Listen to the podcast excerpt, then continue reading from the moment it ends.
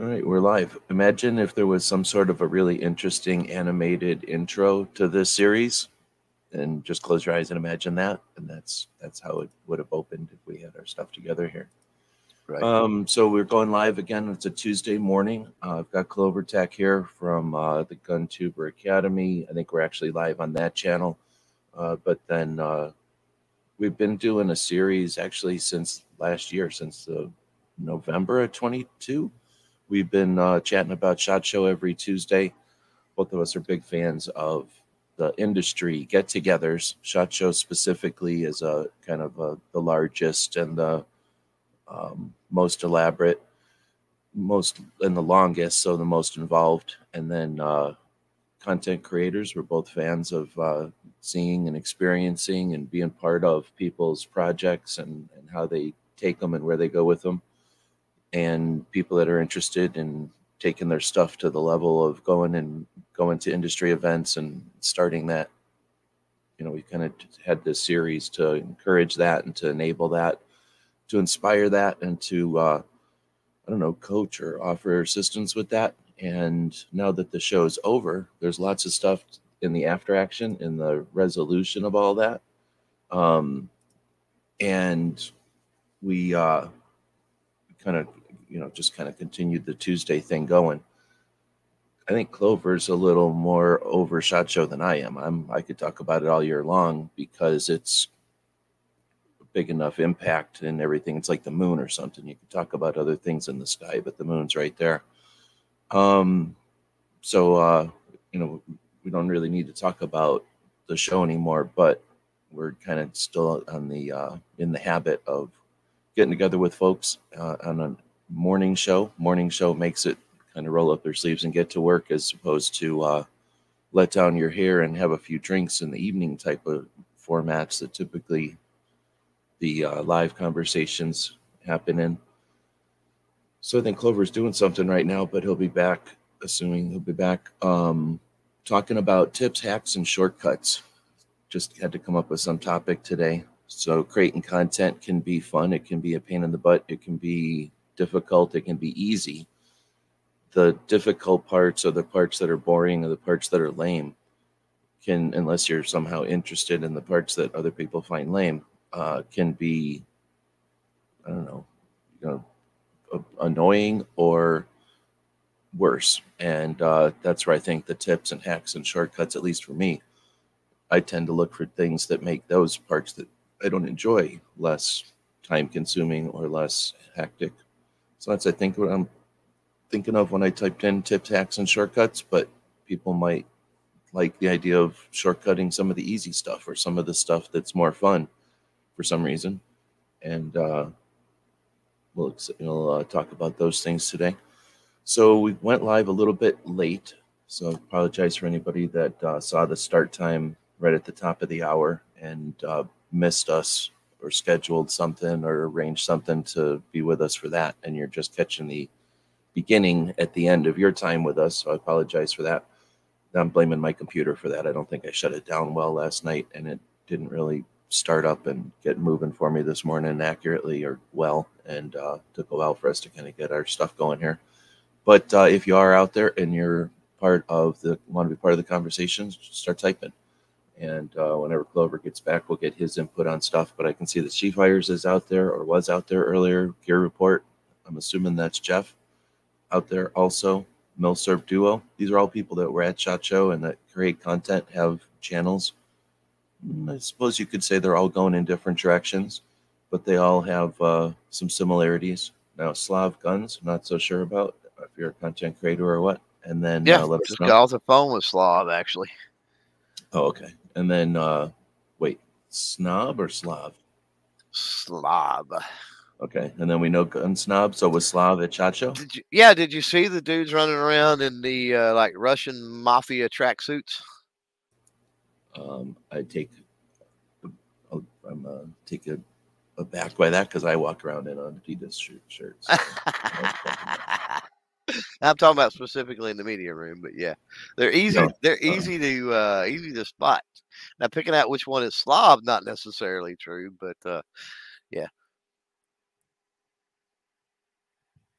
muted. So no, I don't have any idea who that is. But um, yeah, okay. So they had people running around. So everybody here this morning was at Shot Show. We don't have to talk about Shot Show. I was just kind of treading water there, saying how long Clover would be. But as far as tips, hacks, and shortcuts, I guess I think of those for.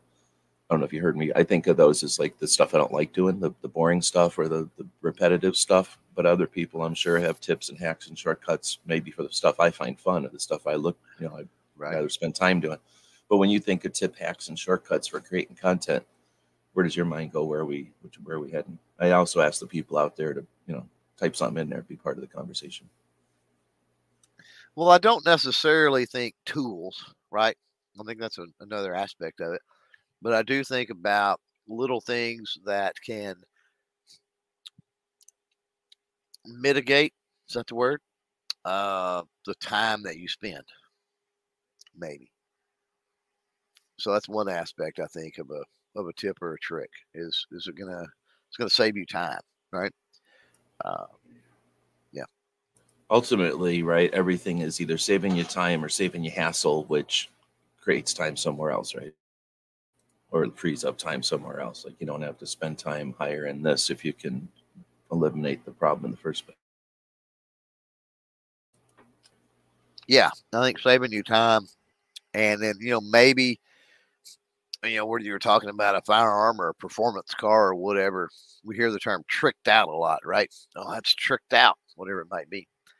Um, so you know that could be you know enhancements like it, it like helping the performance of you know with certain tricks so certain little tricks that can help the performance of your channel potentially So I'm- so I'm going to start off, I guess, since we've got to start somewhere with um, Shot Show again, since it's fresh on my mind and I just experienced it or whatever. But uh, the biggest, diff- one of the bigger things that changed for me at Shot Show was I've been using a, a phone that is, I guess I don't know how old it is anymore, but it's old and it is, uh, for reference, uh, what's it called? Uh, Android 6. New phones are Android 13, I think. And I was given phones, old phones by people that weren't using their old phones anymore, and those phones are Android 10 or 11. So I went from Android 6 up, I don't know how many eras of actual phones that is, into new, not just new operating systems, but I'm using that as an indication to show like how old my phones were. So really, it's the cameras and what the cameras could do, and then like the processor, the RAM, and the brain or whatever of this phone that just how fast it could work. And my phone's been slow, but it's an old phone going slow. And since I'm only thinking backwards, I'm only thinking about phones that couldn't do anything. You know, I'm thinking, oh, my phone's pretty good compared to nothing. Right? It's pretty good.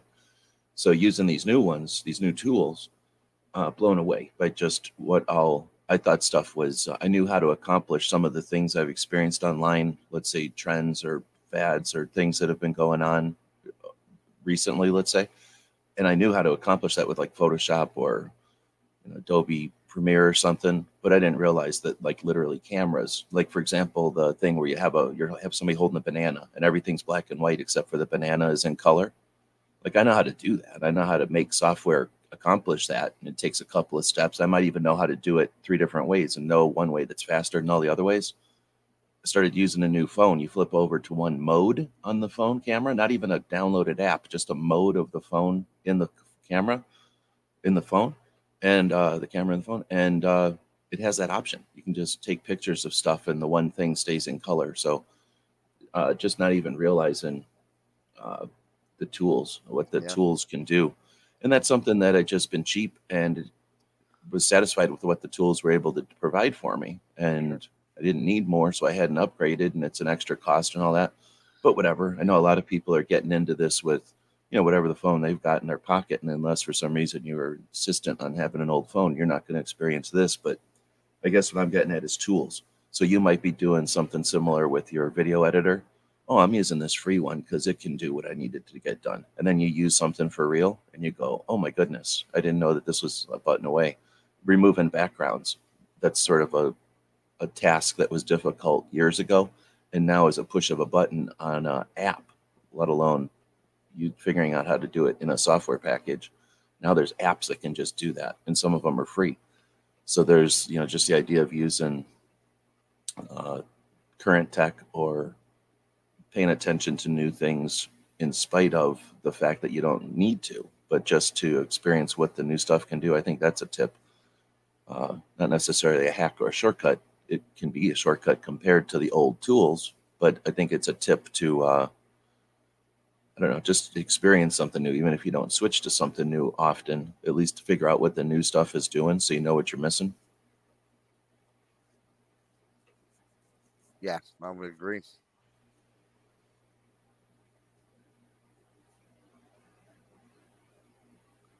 Yeah, Uh, the uh, yeah, I've been blown away at cameras, and you know, it's not just you know when you're talking about that, it's not even the even if you're talking about current models, right? Um, there can be differences from one brand to the next, or whatever it might be, uh, as well. So it's not just like newer generation um, tools or, or gadgets. You know, in this case, we were talking phones. Um, you know, one of the issues I remember having back in the day was, you know, using um, was using uh, uh, the Galaxy 5S, and I'm probably getting the numbers wrong, but S5, and then ended up uh, acquiring some 4S or S4 or whatever iPhones. And I noticed that the cameras on the iPhones, even though they were around the same time frame, same generation, the two phones, Samsung and, and Apple, the Apple handled lighting situations a lot better. The automatic, you know, lighting feature, whatever that tweaks the, the camera for low light and whatnot, uh, worked leaps and bounds better than the uh, Samsung did at the time. So, um, you know, just learning little things like that. I think since we're on the topic of cameras, I think one thing, uh, tips and tricks is, you know, settings on your camera, regardless of what that is, whether that is a, a phone or point and shoot or a, you know, DSLR, whatever you, you might, maybe you're using some kind of the handy cam camcorder things. Um, you know, oftentimes there are lighting, you know, customizable lighting settings. Uh, there's, you know, all, you've got apertures and shutter speeds, and you got all kinds of crazy photography uh, settings in there as well. But having a general understanding, I think, of what all of those do, right, can help you. Uh, I don't know if I know I have went out and filmed before and thought, man, the video just doesn't look right. What is going on here, right? And you know, where you're talking about filming outside. So whether it's overcast, whether it's a bright sunny day, or you're standing with the sun at a 45 coming in on you, or it's behind you, or it's in front of you, or whatever the case may be, right? That lighting be different. Um, and you know, sometimes it's just as easy as recognizing, oh, I know where the sun's at, or I know where my light source is right on me, uh, specifically outdoors, but it could be indoors. And you know beforehand, oh, well, if I go in and I change this setting on my phone, right, or my camera, then that will compensate for that little anomaly that's going to show up if I just try to film in that automatic mode.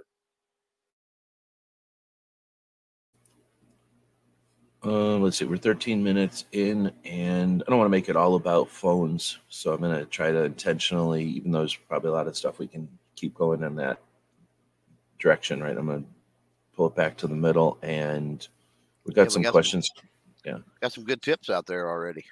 So she fires said, I've been working on working the remix feature to help create shorts from my long videos. It's been working great for me. So remix feature to create shorts. We're talking YouTube then. And what's the remix feature? Is that a phone app thing or what are we talking? I've never used Remix, so Okay, so feature makes me think it's a uh, YouTube thing, not a plugin or third party, right? you know, I don't think so. Uh, Remix is Remix is a software, I think. It seems like I've heard of it before. I just hit the button underneath the video that says create a short. So you're looking at your own video and then it'll say um, create or something, right? And then you get short and something Mhm. else as an option. That's what I've been using to pull a short from a video because that's their new, I don't know, procedure or interface, but there are other ways to create shorts. Like you can hit the little plus sign on the phone app, and then it'll say, "What do you want to do?" And you can create a short. And I think there's more than one way to do that. Like I don't, I haven't explored all of those different ways, and that might be something in there where there's a an element to YouTube that can because it makes sense to be able to go back and sample pieces. Like YouTube is smart enough to know when somebody watches your video to keep that data. They don't just go, oh, somebody watched your video and then go mind their business something else. They pay attention to every moment that that person's watching your video. And on a lot of videos, I think all videos maybe, there's a little timeline slider at the bottom and you can look at that slider and it'll tell you visually like an indicator of how many people have watched this portion like what's the most popular portion of the video what gets watched over and over the most so if youtube knows that and it says these are all your videos and it can go these are all the parts that are watched most often. It makes sense that it would say why don't we encourage the people to take all their most seen clips and put them together in a montage or slideshow right? Right.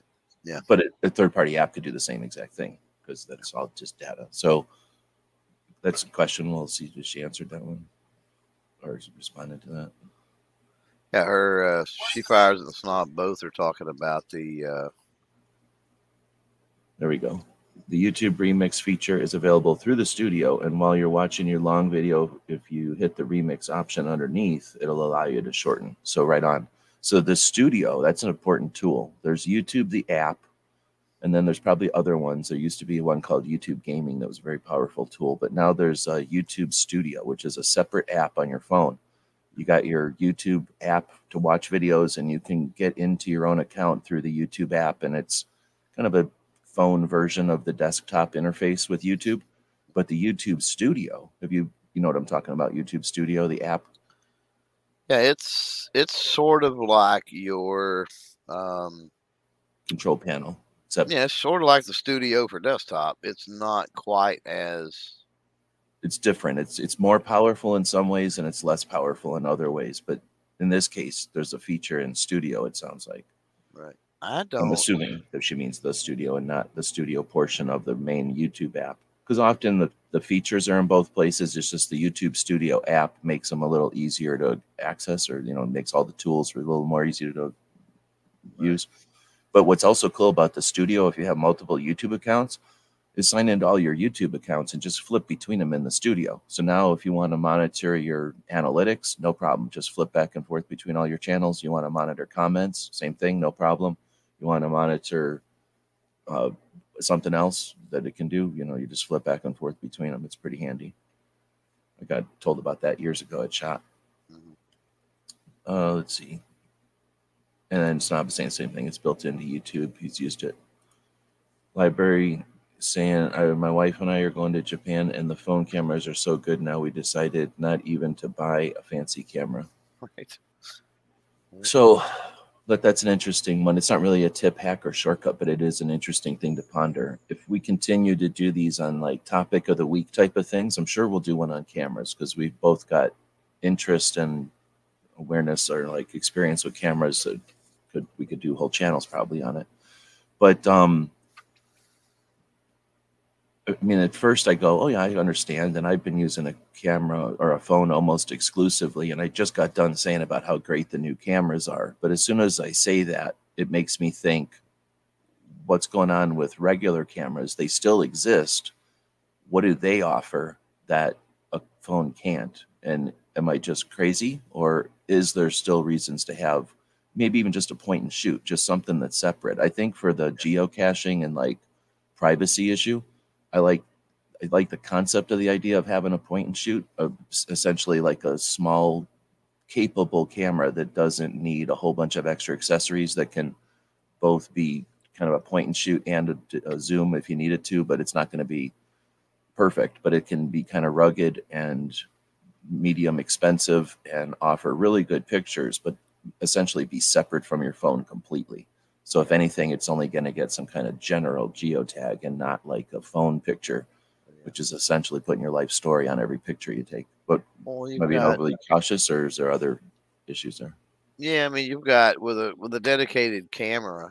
I mean, you've got the the option of camera specific accessories. So you're talking about macro, you know, lenses. You're talking about telephoto zooms. You're talking about, you know, uh, and that's all applicational, right? I mean, if you're not if you're not bird watching at hundreds of yards of distance or something, then I mean, what difference does it make if you can zoom that far? You know what I mean? If it's more. Oh well, that actually and, comes into play. Like, imagine. I think the best example of this is if you wanted to get a a moonrise, a really cool moonrise picture, and let's say you've got a person standing on a street with buildings on both sides of the street, or maybe standing on a path with trees on both sides of the path, and the moon is going to be rising right between that path or those buildings or those trees or whatever, and you can see an epic picture happening. Well, if you stand right next to that person, the moon is going to look like a little tiny white dot in a black screen behind them.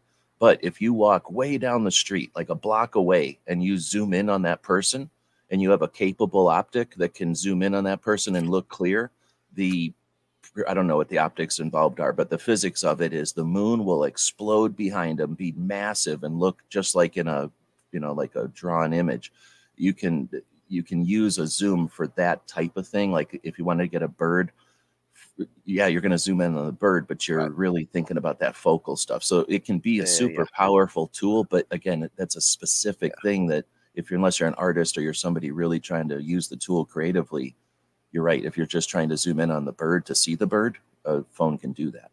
Right. Yep. I mean, yeah, honestly, phone can do what I just said too. It's just that that's why yeah. Have long well, um, lens newer, newer phones, the cameras on them have gotten better. You know, I will say that. But yeah, when you're talking about the like the the exposure times and stuff like that, that's where you get the light. So, like, you know, if you're taking a picture of the moon, it's going to wash out the stars around it or buildings on either side a lot of times or trees, right? It's going to wash that out because there's so much light coming from the moon.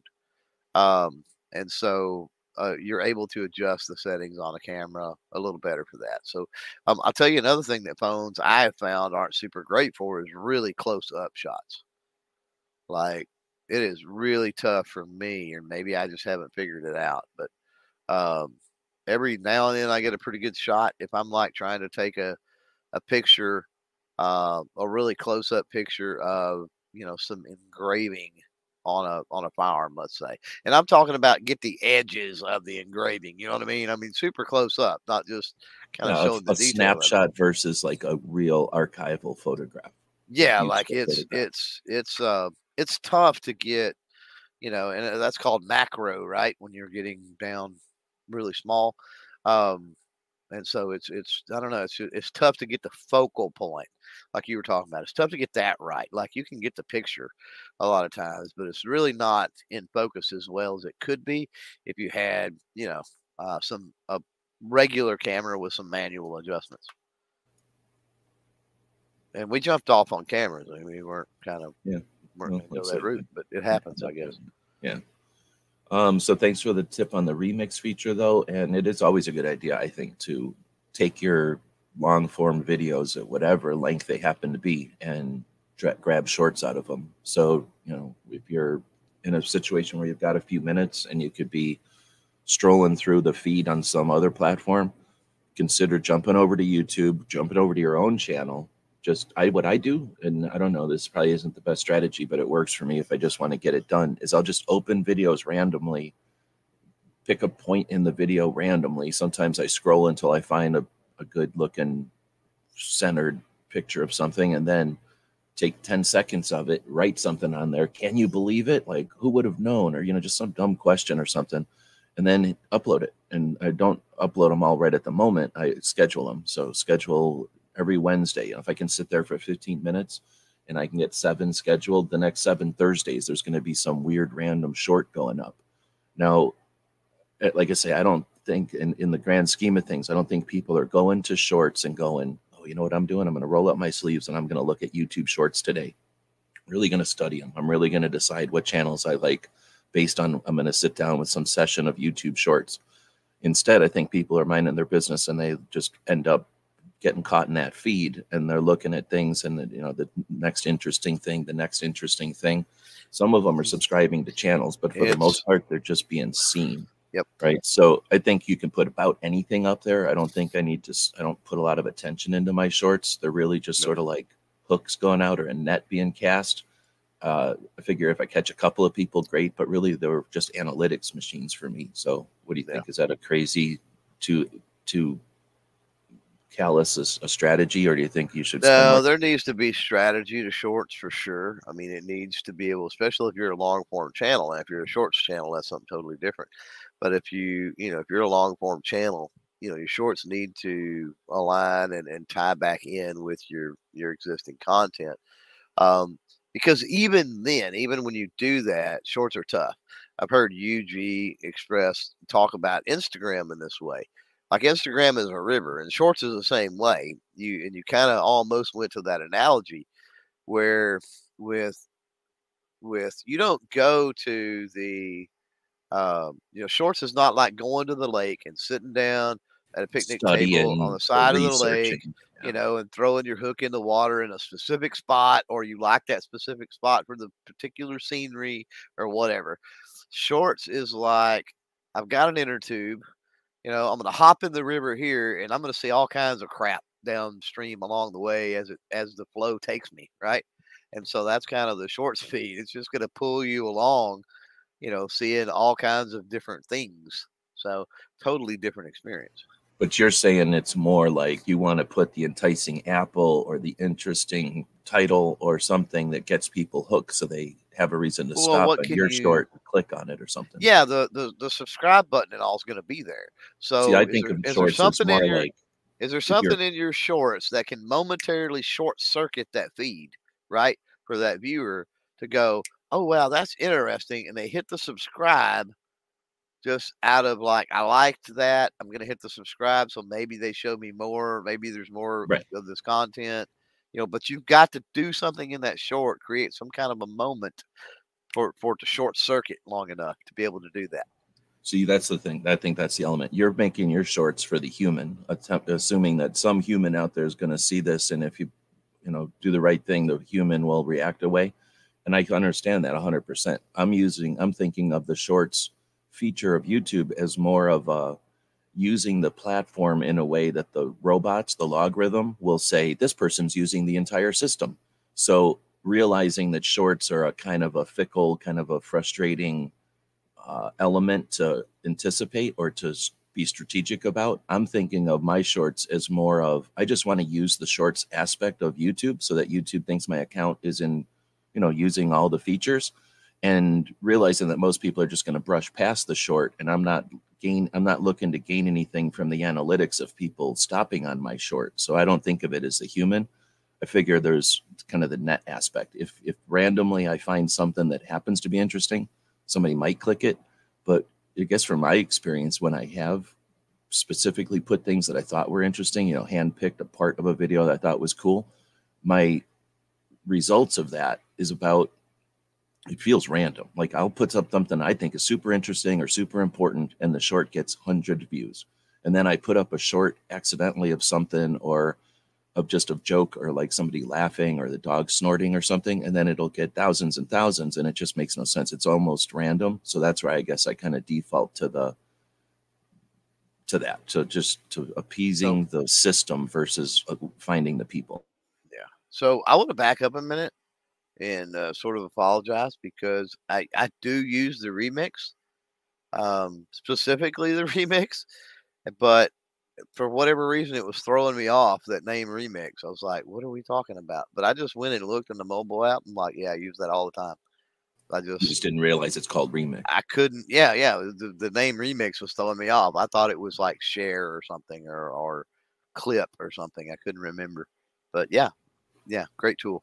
Yeah, and the best part is that, like Chief Fires is saying, it goes right back to your real video. So the people that do go, oh, what is this? I need to know more. Like you're not just sending them off to nowhere. You've got the actual real video it came from. So we're talking about shorts. Snob says, in my opinion, shorts are becoming more important for each type of channel to do. There's such a huge amount of people that don't really watch long form, but like that TikTok style.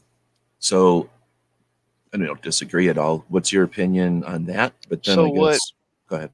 Yeah, what aggravates me about shorts, and I have this uh, at uh, at nauseum with Shot Show, put out a lot of shorts, and I've got sh- uh, Shot Show videos post, uh, you know, post shot we got some long form stuff out there, right? So obviously, I did not have long form video to chop that from during Shot Show, right? Those were dedicated shorts, just real quick snippets of the product, whatever.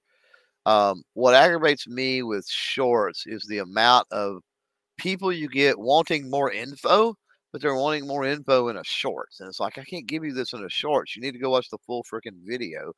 But other than putting it in a card, there's no way to tie that into the full video. So there there's a disconnect that goes on um, with shorts sometimes, where if you do have those people that are you know willing to convert, they want to know you know or might be willing to convert, they want to know more.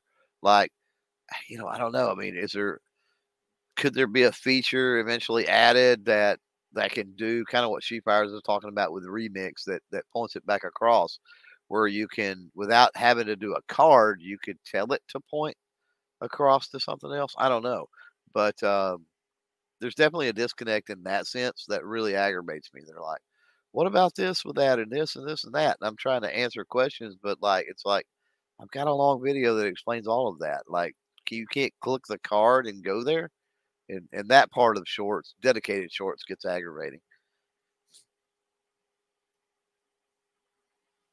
Just so that it doesn't turn into shorts, because there's again, we could have a whole show on shorts. I'm sure. Um, I'm going to go back to one of the questions from earlier. Slav Gun said, "Here's my tip: spend an hour or two planning out, scripting out your videos before recording."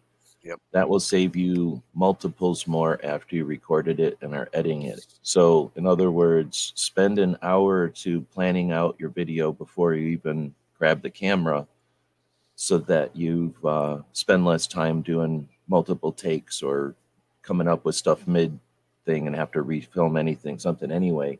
Mm-hmm. Um, and that'll save you time editing. Yep. Uh, can also can also help you with policy compliance, something that we talked about last night, because uh, you you would be thinking about those types of things.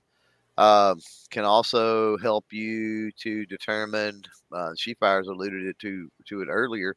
Can help you determine what your thumbnail might want to look like. It can help you determine what type of call to action calls to action you want to put in that video. Um, it can help you with a lot of different aspects. You know, what type of B-roll, what type of images maybe do you need to go take? What type of pictures do you need to make sure you take? Um, you know, to support that content. Um, I would say, you know, Slob out there is being generous, saying spend an hour or two. Um, I spend hours, if not days, and I don't do it like writing stuff out, you know, whatever that that type of thing. But I definitely spend you know hours upon hours, if not days, thinking about the video concept. That's what I call it. Thinking about the video concept or concepts and elements in that video and what do I need to stay away from from a policy standard? How do I need to phrase things from a policy standard? What do I need to be make sure that I get across as far as information for the viewer? What elements do I want to add that's fun? Right? I'm thinking about all of these different things for sometimes days and days and even weeks. There's sometimes there's videos that it's weeks or months before I finally get around to doing that kind of video, and I just wanted to do it because it was fun or something. You know, I really had no uh, motive like I need to get this out for a company or this product's going to release. It's like I just, just want to do this because it would be fun to get out and make this video, right? And I still think about those for an extended period of time, even though I don't necessarily, you know, sit down at a at a board or a piece of paper or on the computer and, and type stuff or write stuff out to plan it.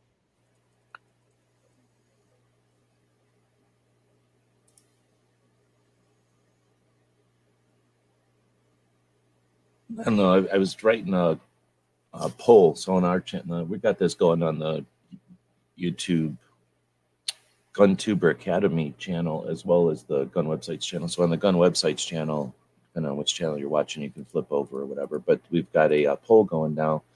Should we keep doing a weekly content creator show? The responses are yes. Tuesday morning is the best.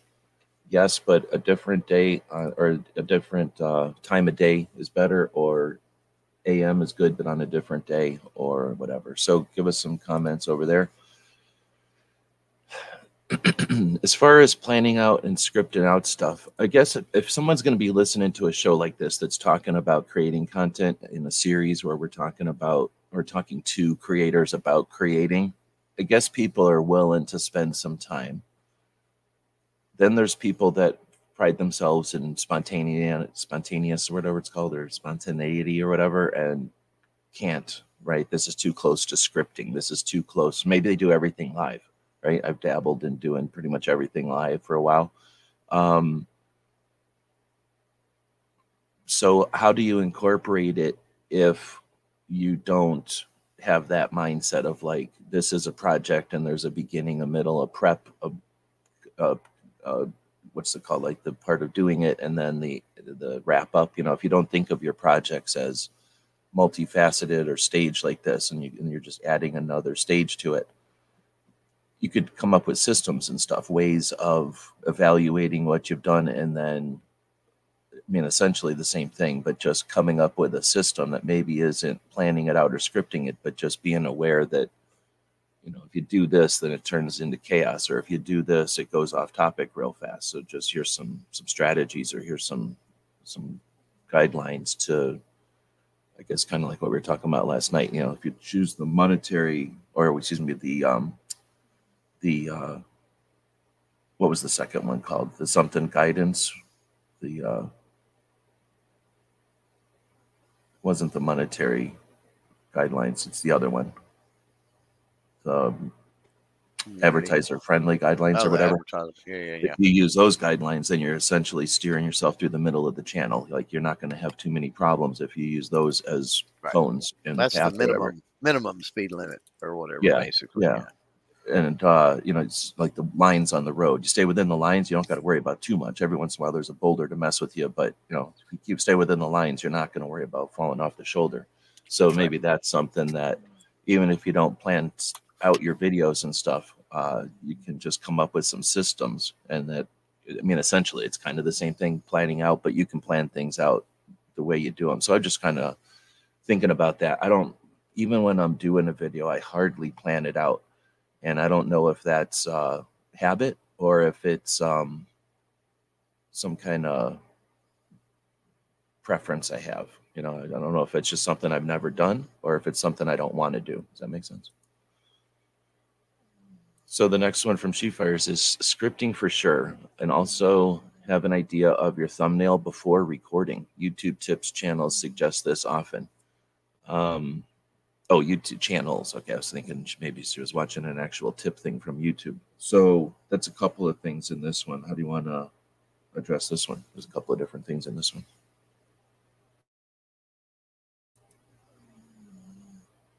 Oh, snap. Clover doesn't even care about thumbnails. Or maybe he's just muted. Yeah, of course I'm muted. I don't know how to find the mute button. Um, yeah, we talked about scripting. Yeah, 100%. I mean, at least the idea, like I said, I view scripting as just giving thought to and thinking about your video in some kind of detail.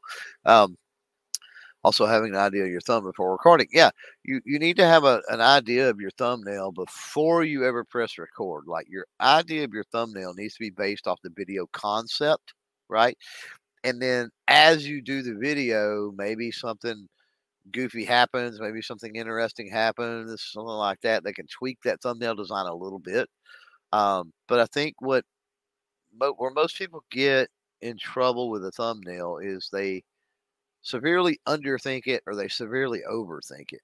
Like some people can design a thumbnail absolutely to death, and it's a beautiful thumbnail. But at the end of the day, does it really resonate? Does it really yeehaw with the context of the of the video? Does it really entice? You know that sort of thing. Um, and then you've got the people that just pull a, a particular screenshot, and of the two, the screenshot, the simple screenshot, we see this all the time. We see channels with huge views, huge numbers, and they just have screenshots. And you're like, how the crap do they do that? We know thumbnails are a, a major part of the game. Well, because they've chosen a, a good strategic screenshot a lot of times.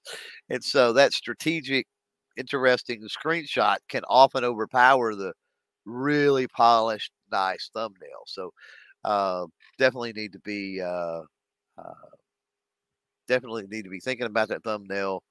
And and I know people that have creators. Let me back up. I don't know people. I know creators. I know creators that have literally filmed a video around a thumbnail concept. Like they had a concept for a thumbnail. I want to play. I want this thumbnail out there. I want to see what this thumbnail does. This specifically the picture, the whatever story it's telling in that thumbnail, and then they built the video around it and filmed everything. Um, so that's a thing too. But thumbnail super important. Um, but again, think give them time. Think about that before your video, but you know, and during your video. Uh, but and and also make multiple versions of your thumbnail. That's another thing I would say about thumbnails. Um, don't just do one version and go, "Oh, that's beautiful," and then upload it. Right? Um, spend a little bit of time on the thumbnail to that first version, and in the first version, may be the one you end up going with. But do the first version and then turn around and tweak things. Tweak the hue, tweak the you know background image, tweak the shadows, tweak different things and picture elements. Maybe you know you use emojis. Maybe you tweak on the text. Does it have a background? Does it not? You know, just some different. It doesn't have to be major changes to the thumbnail, but tweak on it two or three times. Uh, once you got something that you're like, oh, that looks good, continue to tweak on it a couple times uh, and just see if something else jumps out and they go, "Ooh, I didn't know." It's kind of like G Webs was talking about earlier with phones and tech. If you don't try stuff, you don't know, right? And so tweak colors, tweak different some different little things, just to see if it you know gets any better. And if it doesn't, back it off and, and go with your first choice and be done with it. So uh, the scripting, you know, that's uh we talked about that one. So then having the idea your thumbnail before recording, and then you, I'm not to disagree with your uh, points on the thumbnail. I'm just to throw out a different angle on it or whatever. In that, a couple of I guess so. The thumbnails that everything you described there is when your thumbnail is out fighting for your channel amongst um, uh, correct other channels Competing in the, for in, clicks, the, yeah. in the sea of thumbnails to some extent, it's also sort of like the um, how do they say first impression that a channel is going to offer. So if someone is discovering your channel and it's a sloppy or a poor thumbnail, an unthought out thumbnail, there's something to be said for all that. But again, that's I'm trying to say that's that angle. But then you've got people playing the game a different way. So now you're playing the game a different way and you want your channel to look sharp. You want your channel to look like I don't know, this happens on Monday, this happens on Tuesday. I played that for a little bit using my colors on my background and my thumbnails to indicate what day of the week it was. And then some similarities. So, you know, there's there's something to be said for if you want your channel to look cool when somebody's at your channel and clicking on your video page, because you can determine that. You can have some fun with that. On Instagram, you can think of your feed as individual items, or you can look at your Instagram channel on a phone and realize that you've got a three by whatever on three by infinite bitmap. And there's people that play with those images that they install just like you would a Tetris game or some sort of a Lite-Brite kit or something, and they play with their their channel in different ways.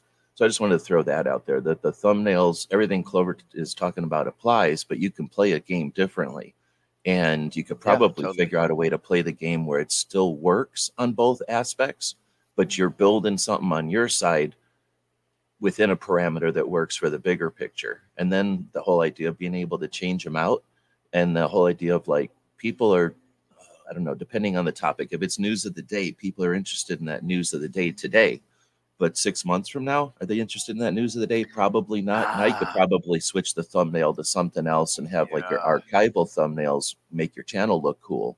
So, but then your current thumbnails compete. Yep. So valid point. You just you just made me think of when you're talking about going back and changing some things. So let's say that you've got an older video that that continually performs continually brings in views, you know, subscribers, whatever the case may be. I think it behooves a creator to update the thumbnail on that video and a pretty pretty regular clip to keep that thumb the thumbnail of that video consistent with your current thumbnail designs, right? If you have a certain kind of design or theme or motif, right, that you use for your thumbnail, And we all play with that. We all evolve, and you're like, oh, I want to add this element, or I want to do it this way with a certain background color or a different thing, right? Keep in mind those those great performing legacy videos. Go back and tweak those to a thumbnail design that is more similar to the current one you're using. Here's why. Here's why. So somebody hits that legacy video, right? It's got power on YouTube, right? It's made it for years. It's crushing the algorithm, be it the search or whatever, the suggested algorithm, whatever it might be. It's getting you traffic. People are coming in, right? We know that YouTube is a viewer preference based serving system as far as videos, right? So they click your video, they enjoy it, they like it, they watch it, maybe they comment, right? YouTube goes, hey, this viewer likes this creator's videos. Sweet, you know? And then the next time that viewer logs in, YouTube throws one of your more current videos up on the screen, right? A thumbnail. Having that design be consistent with the thumbnail they clicked previously on the older video could be an enticing factor for that person to put two and two together and go, oh, I remember this video. Hey, here's one from the same content creator. Because very seldom do people take a look at the age, right? So they go, you know, it's not like they're watching that video, the older one, and going, oh, this video is from three years ago. You know, they're not doing yeah, that. Let me stop watching this short, see when it was made, right. and determine if I'm going to keep watching the 30 second right. video. Right. And it's so, you know, when they do that and they watch it, and then one of your new thumbnails pops up, right? They may not be able to recognize because of the the difference. It's such a vast difference between that old thumbnail. It was three years one. ago, and you didn't care yeah. about thumbnails, or your channel right. had a different branding, or whatever something. it might be. Yeah, yeah, absolutely. And so, can you put a just, just stamp or a sprite in the YouTube Shorts thing so that when you're creating your shorts from old videos, you can throw your current logo on it, like a stamp? Is that a thing? Or is there an app that does that? Maybe. You know what I'm saying though? Like to add a watermark essentially to like you can you can the usually problem, write something on there. Is there a way to create like an icon that's your icon, your title or your? I don't. Logo? I don't I don't know of anything um, short, no pun intended, of setting up your your watermarks in studio. I don't I mean, know of anything. It's but, gonna put your watermark, your current watermark, yeah. on the short, no matter what, anyway. So but I don't play with, but I don't play with shorts nearly enough. Um, I will say this: where all the text and the like and the thumbs up and the thumbs down and all the different things are at the bottom. If you start putting watermarks and things at the bottom of a short, um, it, it, a lot of that gets hidden behind all of that anyway. So be mindful of your screen real estate on shorts too. I would say that about shorts. So that all started from She Fire's uh, kind of multi comment there. Scripting for sure. Also have an idea of your thumbnail before recording. YouTube tips channels often suggest this. So having the idea of your thumbnail before recording now, this everybody's talking about that in the last couple of comments there of like strategies for that or forgetting to do that. Um, I've just been flashing those comments up on the screen. So, uh, I mean, one of the funnest things about using a phone, I guess a regular video camera could do this too, but the phones are just better cameras than any video camera I ever had. You can take stills while you're filming. So, if you watch one of my videos, you might be like, well, this is weird how he's just sitting here for a minute, wiggling the camera around looking at this item for a very long time. And that's because I'm poking around at my camera trying to take like six stills of the thing from whatever angle, get the lighting and everything.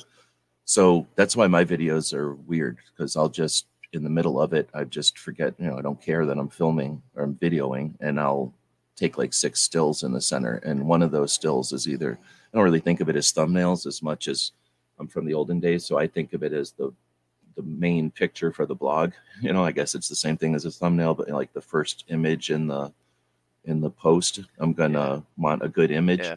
And uh, so as I'm filming, I'll usually think about, you know, if it's a chat show or something, how I can go down so that I'm seeing the table underneath of it, as as opposed to standing next to it and filming towards it, where you're going to get all the clutter of the background and people and you know all kinds of camouflage effectively so you have to scrutinize the image to see the the thing on a tripod or the you know the belt coming up into the thing so you know, I'll try to isolate as much as possible.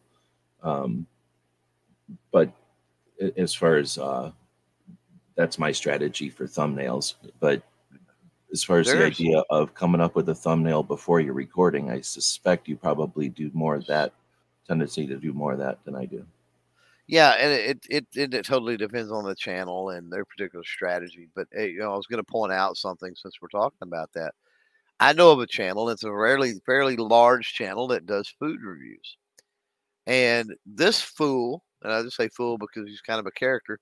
This fool, literally in the middle of his video, will stop his food review to go, "Oh, I think this might be a really good thumbnail opportunity," and he will literally take pictures like why and he doesn't edit that out of the video like that's part of the process no, that's yeah i'll do that yeah, and like every video you watch of his there's multiple times where he's like oh that might make a good thumbnail let's take a picture of that or whatever. It's like it's weird eh, but it works for whatever well, reason with his I style and his channel. I'm not trying to hide that kind of stuff and then if nothing else that lets people kind of see the tra- it's transparency. They can see that like we're just regular people and thumbnails don't get deemed to us by some special event or something you know like youtube doesn't hand us the thumbnails. We got to be aware of that stuff so just lets people kind of see that hey we know thinking about a couple of different things while we're filming this and it's that easy. You can do it too. Uh, and then the last part was uh, youtube channel youtube tips channels suggest this often. And i have i mean i think a lot of people think of youtube as a how-to guide. And I've been using YouTube and the internet long enough that, and I understand that nothing is permanent, nothing is perfect for a long time, and people come and go. So I don't go, I don't have go to channels where I'm like, oh, I need to learn something. I'm going to that channel and learn how they tell me how to learn it. Like I, I need to learn something, I go online and start from scratch. How do I learn this? And often I'll say, like, show me videos that are a month old or show me videos that are within the last year kind of depending on what I'm talking about. Mainly because if I'm talking about software, I don't want to learn how to do something three software versions ago. I want to learn how to do it with the version that's current, right? So I think of YouTube and the internet in general as a giant how-to guide or a DIY instruction manual. Right. As far as YouTube channels and thinking of your YouTube channel either as a business or as a creative effort or as just thinking about the different facets or aspects of it that you know you can do more than just post. You can post strategically. You can post and earn. You can post and, and get re- feedback or monetary re- feedback you know or return. Like there's things that you can get out of a channel that are more than just the satisfaction of doing it. And you know everybody's at their own place and their own ambition with that and their own place in the path. But uh, as far as the channels that focus on YouTube channels, I don't know. I'm a, I'm a somewhere in the middle of being really interested in those, but then I think of I like to con- keep clarifying that we're content creator channels because I'm just as interested in Instagram as YouTube, and I'm also somewhat interested in the other platforms that are out there, right? And so I don't want to get so nerdy into YouTube that it's the only thing I care about because it's not the only thing I care about. So I'm curious with that preface. I'm gonna let Clover rant on this a bit, but then everybody who's out there today that's been that's part of this, you know, you're all content creators. What do your what's your opinions on the channels that uptrain or skill build or develop your YouTube skills? That's the first question. I'm going to ghost you because I'm going to give you a second question. Uh, what are your favorite channels? Like, what's your opinion of those channels, and do you have favorite channels? And then okay, I'll let so, over rant on this. Uh, riff okay. I thought you were. I thought I was the one going to rant on that, but no, so, no, yeah, go, go. Yeah, I know a lot of them. Um, would call a lot of them friends, um, and have since uh, essentially 2017. Um, you know, when I decided that I was going to get a little more serious about knowing the platform, where do you go? Well, you start hitting things up. Uh, some of those channels that are hundreds of thousands of subscribers now knew them when they were 10, 12,000, 15,000 subscribers. Um, I will be very cautionary, um, is, or uh, I would tell people to be cautious. A lot of them offer tips and tricks and, and schools and uh, consultations that are very high dollar. Um, you know, 500 bucks, 1500 bucks, 3000 bucks for some of their, their stuff.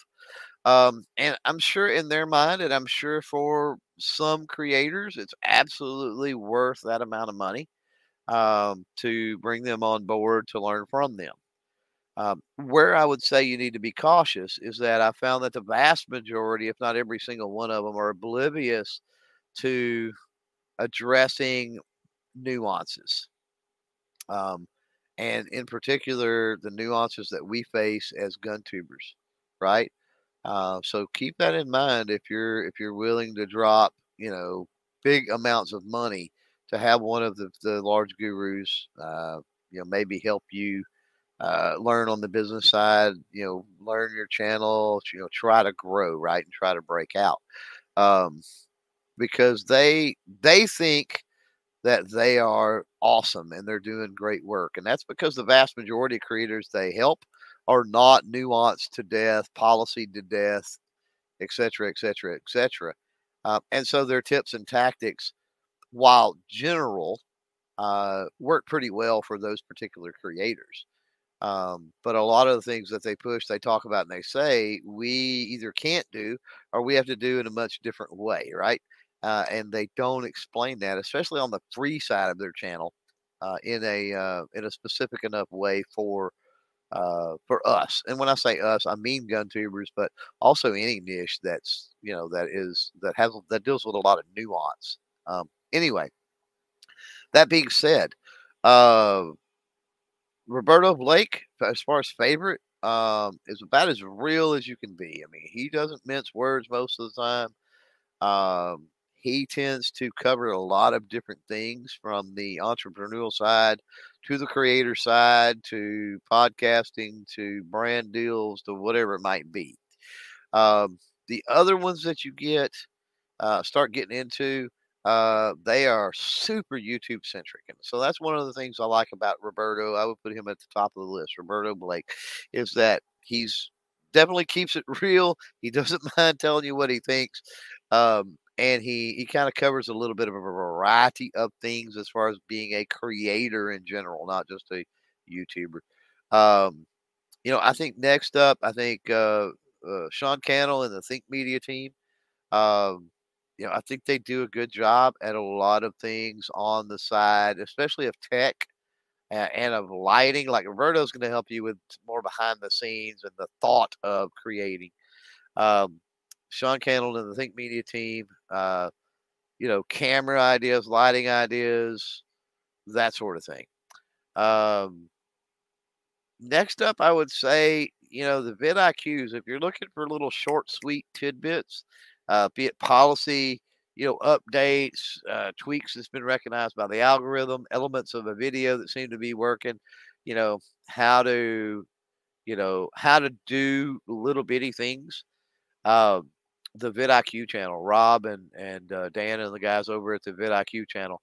Uh, vidIQ also a plug-in, a tool that can help you with a lot of different things, but uh, their channel in particular, I think, is very helpful. So I would throw those those three. I mean, there's many, many, many, many more from Nick Nimmin to um, uh, channel makers with Nate over there, and you know, just a bunch of different ones. But uh, I think those three. I mean, I'll put put those three at the top of my list.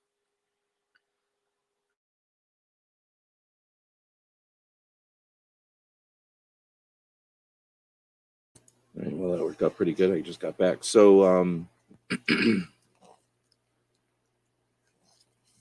see what people are putting in here. Ghost is saying most of the experts are good for beginners, but few are good for creators that have been doing it for a while. Well, I think that's in any kind of instruction, right? Like, yeah. you're going to have to either, when you're an instructor or a coach or a consultant, you're going to have to either offer a perspective of the playing field. And then there you go. Now you know more because now you have an idea of the boundaries and what's involved and who the other players are. You know, there's your experience, you know, your insight to the to the realm. And then you've got ones that are going to go a different approach and they're going to say, here's things to do. Like here's here's strategies, here's suggestions, right? Here's here's plays, you know, assuming you know the playing field, we're going to stop talking about that. Now, here's what you can do. Here's what your opponents are doing. Here's what you have the options of, right? And they're going to coach you that way. So, um, like a guitar or art teacher, you know, giving you here's a paintbrush, you know, here's some things that can be done. Maybe here's how they did it, right? But they can't hold the paintbrush and paint for you. So, I think that uh, you know, depending on what you're looking for out of it, um, experts can be useful at any time because then you can have creative issues or you can have blocks or stumbles and uh, people that have the whatever experts slash coaching people with some insight can give you options alternatives right? Insight uh, inspiration at times. So yeah. And some of them i think i don't know i was kind of hear and as you were describing kind of describing the players that you uh, value or that you find of value. Um, their agenda or their goal is uh, transparent and and valid. Some of them it's not transparent and you don't know what their goal or their agenda is. And in that case i'd be skeptical of some of their tactics or their suggestions and stuff. I'm thinking about a lot of different people out there, so might be kind of being vague here. Yeah, some of these it worries me with the amount of money they make. People, and you know, creators keep saying people, creators that are in their programs. You know, these people are making millions of dollars a year out of their programs. Gross, of course. They've got costs and everything else, but they're making millions of dollars a year in their programs. And you know, I've been privy to, tried said programs, and got absolutely zero or pretty darn close to it out of those.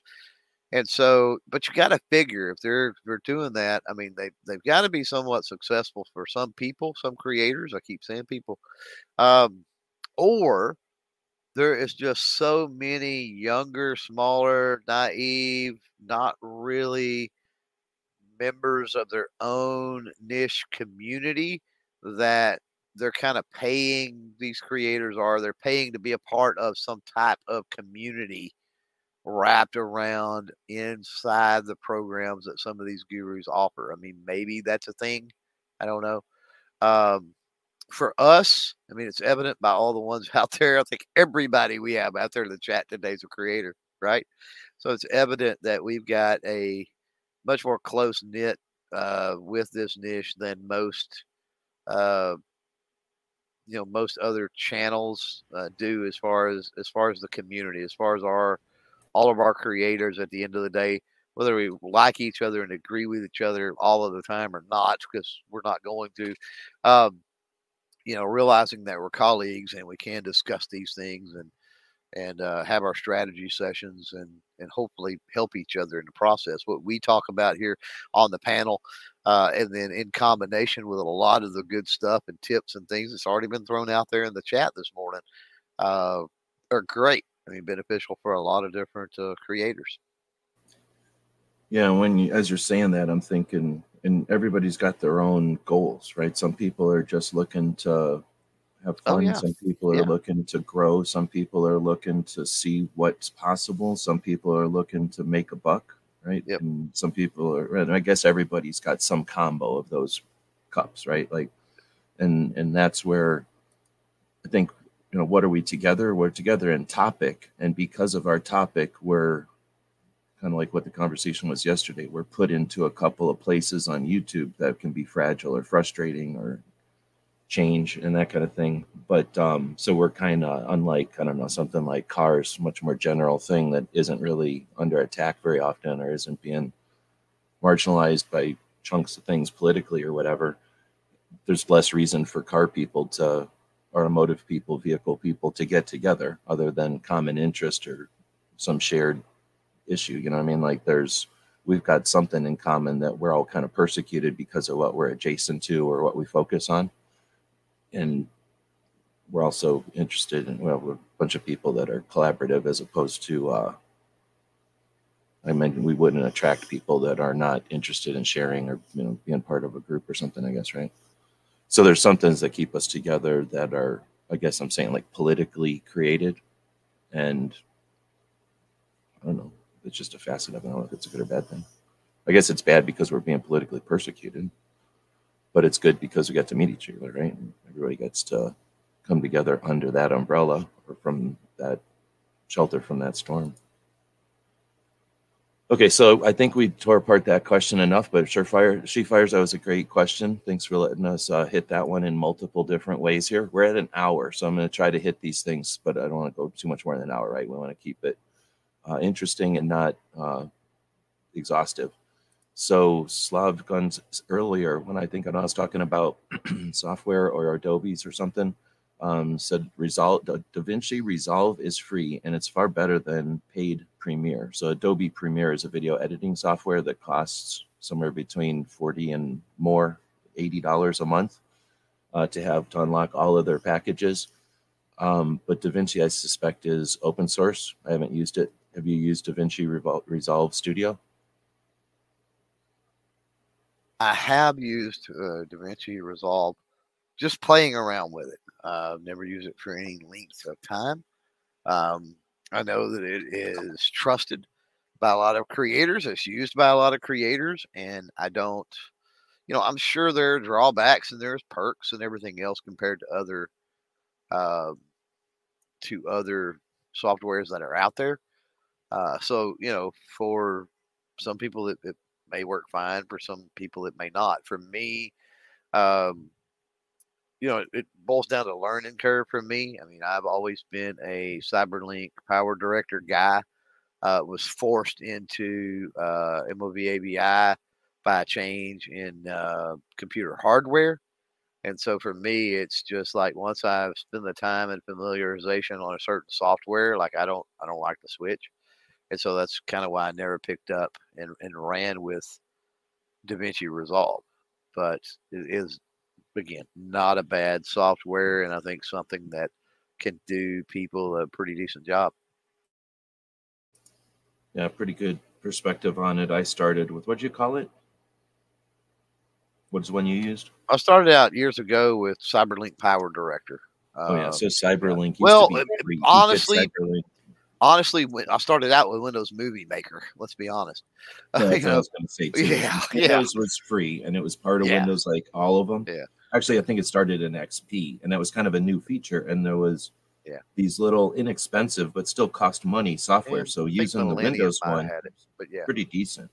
Yeah, not yeah. good. But anyway, uh, it was in Windows, so now it was just there, and just like in Mac, you know, they've got one in there too anyhow, it could do just fine and it could do pretty decent stuff, just kind of Mickey Mouse version, like a cartoon version of what the really nice software could do, but it could get the job done. Well, for me, it wasn't a hardware thing as much because I, anyway, you get CyberLink for free.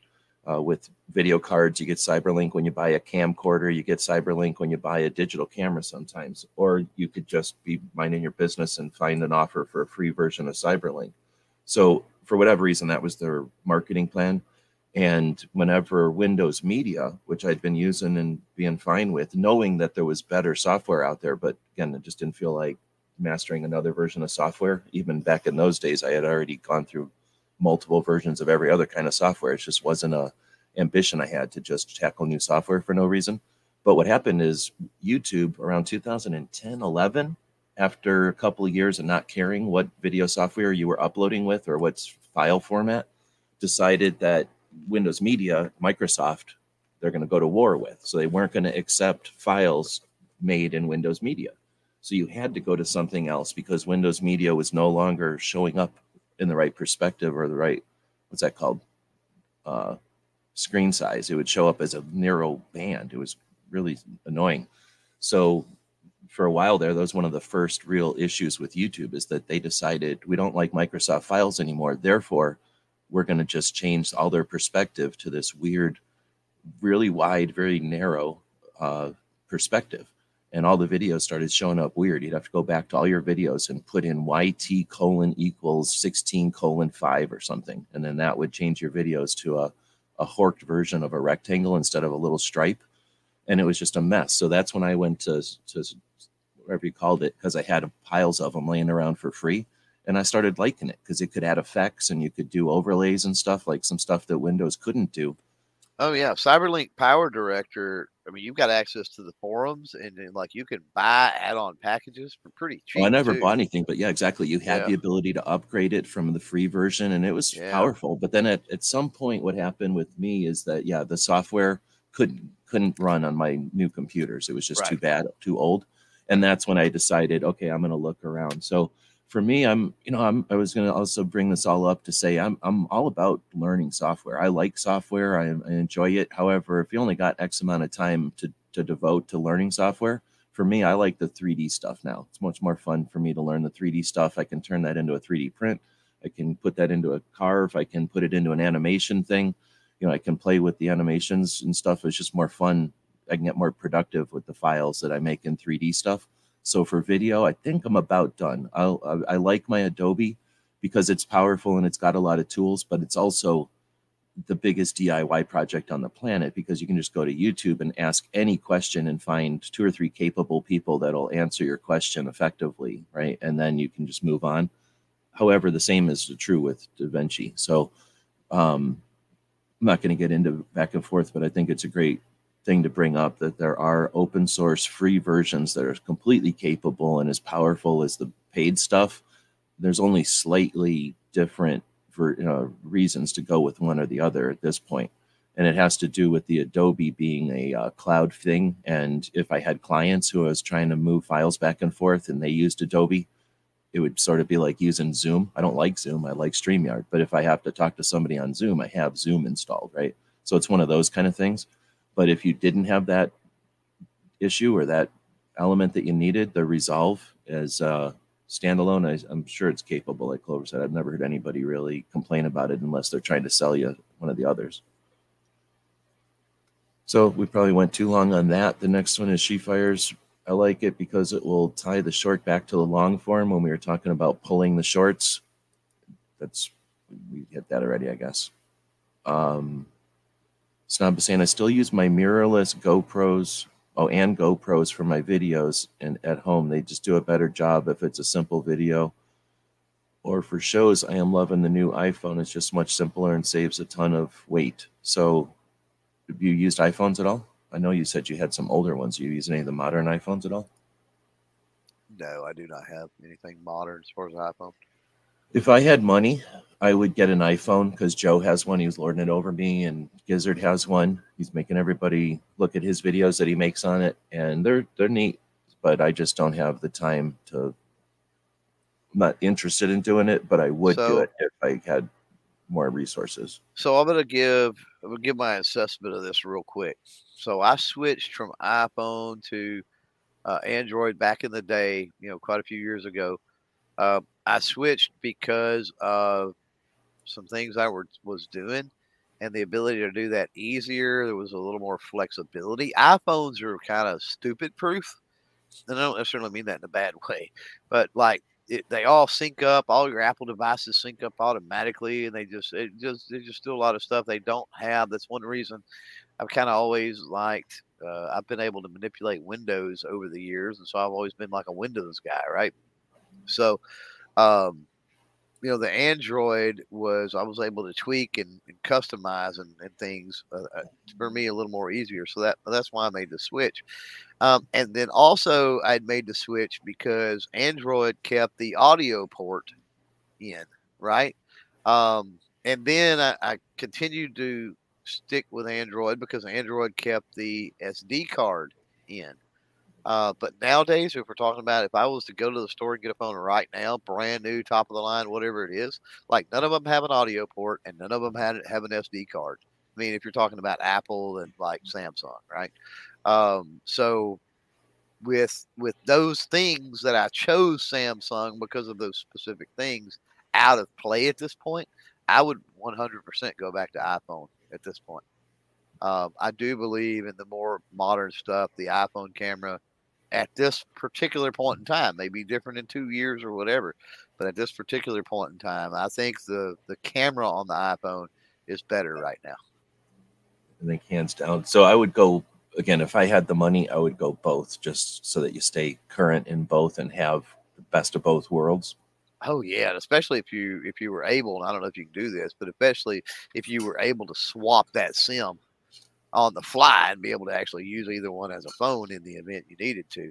Well, no, I mean, uh, ideally, I'd have both one on Verizon and one on AT and T or whatever that's the true. That's, straddle that's, yeah. is that gets you on. I forget what the what the carriers are, but you know that you get the most bandwidth and and That's abilities. true. But yeah, Yeah, right now I have AT and T with AT and T backer, so I'm good because it works almost everywhere. But when it doesn't work, both of my connections are AT and T, and it doesn't work. But I hang out with people that have other connections, so it's usually not an issue. At least it hasn't been since years now. But weird anyway. So um, getting a lot of comments. We're gonna go 90 minutes, I guess. We got a lot of comments on the uh, video editing and stuff. So thanks everybody who's joining us for a conversation about this kind of stuff. Um, I guess it's we'll have another specific conversation on video editing. Uh, but barbecue brings up a point there that the Da Vinci learning curve is steep. Even people who are highly experienced with it, uh, with video editing software, will say that it's difficult to learn. And I, I haven't, I don't honestly remember Da Vinci enough. My, I was thinking more of the Photoshop alternatives, and there's another one there that I ended up going with Adobe, and I'll answer Ghost's question here in a second too. But I ended up going with Adobe, and because I went with Adobe, that gave me Premiere and uh, Photoshop and and and right. It gives you all their packages, so it defaulted all my choices to Adobe because I I have Adobe. If I didn't have Adobe, there are literally good options for all of them, and I don't know if we'll do a whole show on any one of them specifically, but we might do a whole show on software or something in the future here. Let us know, give us some feedback. Um, but to answer Ghost's question at some point, how much is a subscription? You can buy Adobe, and I'm not selling it. I should have a, an affiliate link somewhere, so maybe I will in the future. But uh, um, I don't have an affiliate with them right now. But the Adobe is a subscription thing, which is lame, but I'm not justifying it. I'm just explaining it. And it's something like 60 bucks a month for the all of them for every thing that they offer in the package. At least it was last time I looked. However, like Ghost or like Snob was saying, if you've got people in school, you can get it cheaper because they offer a teacher and a student version uh, that's more like $30 a month. And there's ways to get your $60 subscription down to 30. So for a long time, my subscription has been more like it's under 40. I think it's 34.95 a month. And and I'm completely satisfied with Adobe at $35 a month. The the updates and the features are great. The amount of like what do you call it community resources is insane because it's amazing. There's so much of it. Those still apply to other software packages. So the big thing for it is that for $35 a month, uh, which is a subscription, it's not free, but it is worth it for me since it's all those packages.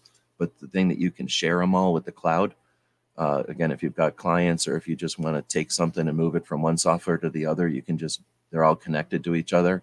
That element is, uh, makes it worthwhile for me. But uh, I don't know. You don't do the Adobe, you said, Clover?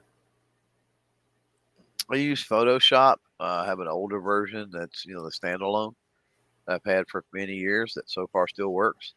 Uh, but yeah, that's it as far well. And and then I've And got an older version. I've got a tools. I've got an older version of Photoshop and an older version of, of Adobe uh, Acrobat, I should say Acrobat. Uh, and which, I really, which I another one that's really which I really, really love for for my media packet purposes and things like that. I absolutely love being able to create and manipulate PDFs. But um, those are the only two I've had them for years. They're they're the standalone versions, but that's the only one. Now I have played with many of the Adobes. I've played with free trials here and there and, and other things.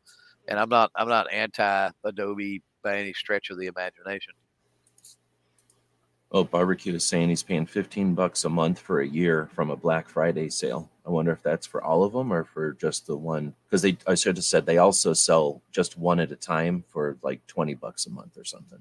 And uh, that's probably works, but uh, I don't know. Like I say, for 20 bucks a month for like Photoshop, I would look at one of the alt- open source alternatives to Photoshop, see if it cut, you know, works for you. Because then there's no charge. For 20 bucks a month, for 30 bucks you get all of the adobes so that's why for me i was like well i don't i can see paying 20 bucks for one but for 30 bucks i get all of them and i really wanted. I haven't been able to take advantage of it much because I don't have the time to do it, but I really wanted the animation stuff. Of course, now I'm finding out that Blender is open source and free and some of the most fun software I've ever used, most powerful and fun software I've ever used. So, oh, the Garb Barbecue's getting them all of them for fifteen ninety nine. That's an insane. I mean, I think it's totally worth it. Yeah. And the other side of it is, I understand Adobe, and here, if you're not working with customers or clients, then who cares if you know Adobe or not? But if you're working with people who use Adobe, it gives you a common language. So it's like, oh, you don't know French? Big deal. But if you're working with French people all the time, it's kind of helpful to know French. So to some extent, understanding Adobe is like understanding Macintosh or something, understanding Apple products. Like you, you may not love it, but un- having that skill set is can be useful or necessary. So for 15 bucks a month, yeah, no brainer. That's awesome. Um, anyway, so to get on moving off of software, Daniel said, what's the new heart button? I didn't, you start that. What is that all about? Um, I, you know, I don't know what he's referring to. So there's two. When I'm thinking YouTube, I'm thinking two different type of heart buttons. I'm thinking the heart and the comments. So that's a increased level of awareness or engagement. The heart button in a comment, when you, as a creator, heart somebody's comment, it holds a little more weight than a than a thumb than a thumbs up does. Uh, it, it basically counts the same as if you would have commented or replied on that video. Um, I got to think. I just mentioned that because it is a heart on the YouTube platform. I got to think probably what he's talking about is the super thanks, which is essentially a super chat as a comment to a video. Uh, that also has a heart, if I'm not mistaken, a heart with a dollar sign in it. So um, that is basically a tip button where you can, uh, in a video, you can tip a creator and, of course, leave a message. And it highlights that everybody's able to see your message. It, it makes it stand out from the crowd. It's kind of like buying the uh, bold entry in the yellow pages years ago, right?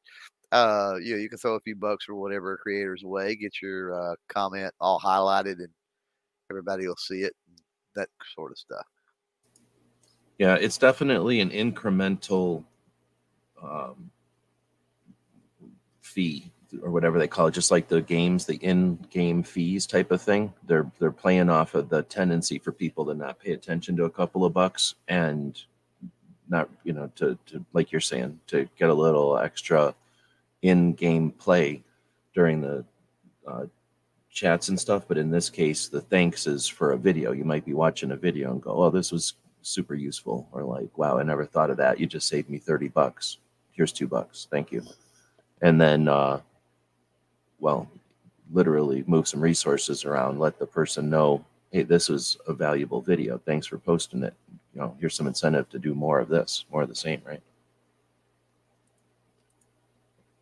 Uh, Snob says, if I take time to make a short, I think, like, if I take time to make a short that I think will do well, it gets 500 views. I throw one up that was just a throwaway and it gets a million views. And I, I don't want to say that's all the time, but that's the kind of, It's pretty common. what I was Yeah. talking about with my strategy of just put shorts up to engage the system because, yeah, it, you can't. I mean, like, I, I, I remember one where I was like, oh, this is the coolest part of a video where somebody explained something or said something super poignant or super cool. I post it and it nobody cares because it's somebody's face or whatever. And then another video where again I'm trying to focus on what they said. The the little gun or something pokes from behind this thing on the wall, and then it's like a million views. Look at that gun. So that that can be frustrating. On the other hand, is it is it like sport fishing or something? It's tough to catch a shark, but once you catch one, you caught a shark, you know? So is it is are the shorts somehow more satisfying or satisfying in a different way that you know a successful short has its own I don't know satisfaction. I can't think. Oh, of uh, a short is not the metrics on the short. A million views on a short is certainly not the weighted the same as a million views. on no, but I'm just saying as far as the human, if you're is that another thing to achieve? Like, oh, I'm gonna try to, you know, it's like I'm gonna keep doing shorts until I figure out the strategy to shorts, and I don't know, maybe that's another. Oh, yeah, there are people that play that game. Yeah, there are 100% devoted shorts channels out there. So yeah, you know, like somebody might never go to a casino and play roulette or craps or blackjack, but they slam down in front of a slots and they're like, oh, where's oh, that happens all the time. Yeah, Yeah, I would say the vast majority of people that go to casinos never sit down at a table game. They all play the slot machine. So I'm just thinking maybe it's some of that mentality that like you don't you're not there for the long haul, even though you're very you're there for a very long time. it's like, oh, I'm not I'm not eating a lot. I'm just eating these bite-sized things for an hour. like I never got a, a plate of food. I've just been eating these hors d'oeuvres for an hour. Right. All right. So moving on to Slav Guns, uh, as per Adobe, 80% of the time on 80% of time spent on mobile is spent watching and consuming shorts and vertical videos. That's today for sure. Oh yeah. Yeah. I mean, there was a time when everyone held their phone horizontal so they could just watch videos, and people just have not been doing that. So, is that a tendency of people not wanting to turn their phones, or the platforms all made their stuff vertical? Like, can it go back, or will it go back? I don't think it was a demand from consumers necessarily. I think it was the ease of making software work, uh, you know, and other things. It doesn't have to pick up on the gyros or whatever that. Oh, see that it's it's moved. It doesn't have to rescale the screen. You know, it's it's just, you know, I think it was a thing where software. Uh, and, and uh, let me back up. I don't think that it was a an, a push from any type of consumers, but it might have been from laziness because we all know people, even back in the day when you could turn your screen and you knew you needed to turn your screen, how many people were oblivious to that and never turned their screen? And so they uploaded a vertical video in a horizontal format, right? How and it would just be all black with a little yeah. stripe of a video, and they'd yeah. How many times have we seen that? You know, over the over the years, especially in the early days. So well, that's people, because recognize that they're like screw it we'll just build our software and our stuff to where you know you don't rotate it doesn't rotate it, it goes vertical so then uh, i don't disagree.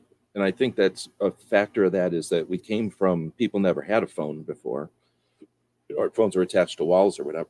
But then when phones could be carried around they were clunky and just dumb. They were old phones. Then you could text and blah blah blah. We get to where the people that majority, a ton of the half the people maybe that own phones grew up, you know, with what I just explained there. And fast forward, you know, not you know, we we came to phones. Now you got the other half of people who have had phones their entire lives and they're essentially been smartphones their whole lives, just various levels of being cooler.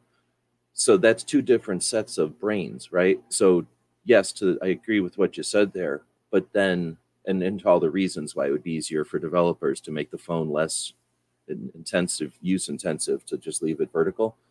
But then I was going to say there's going to be an element of it where the people who grew up looking at their phones vertical are going to go, I'm done with this. We're this is the boomer thing. This is to appease boomers. This was because software was clunky back in the day. I want my hologram or whatever. You know, they're going to have something next.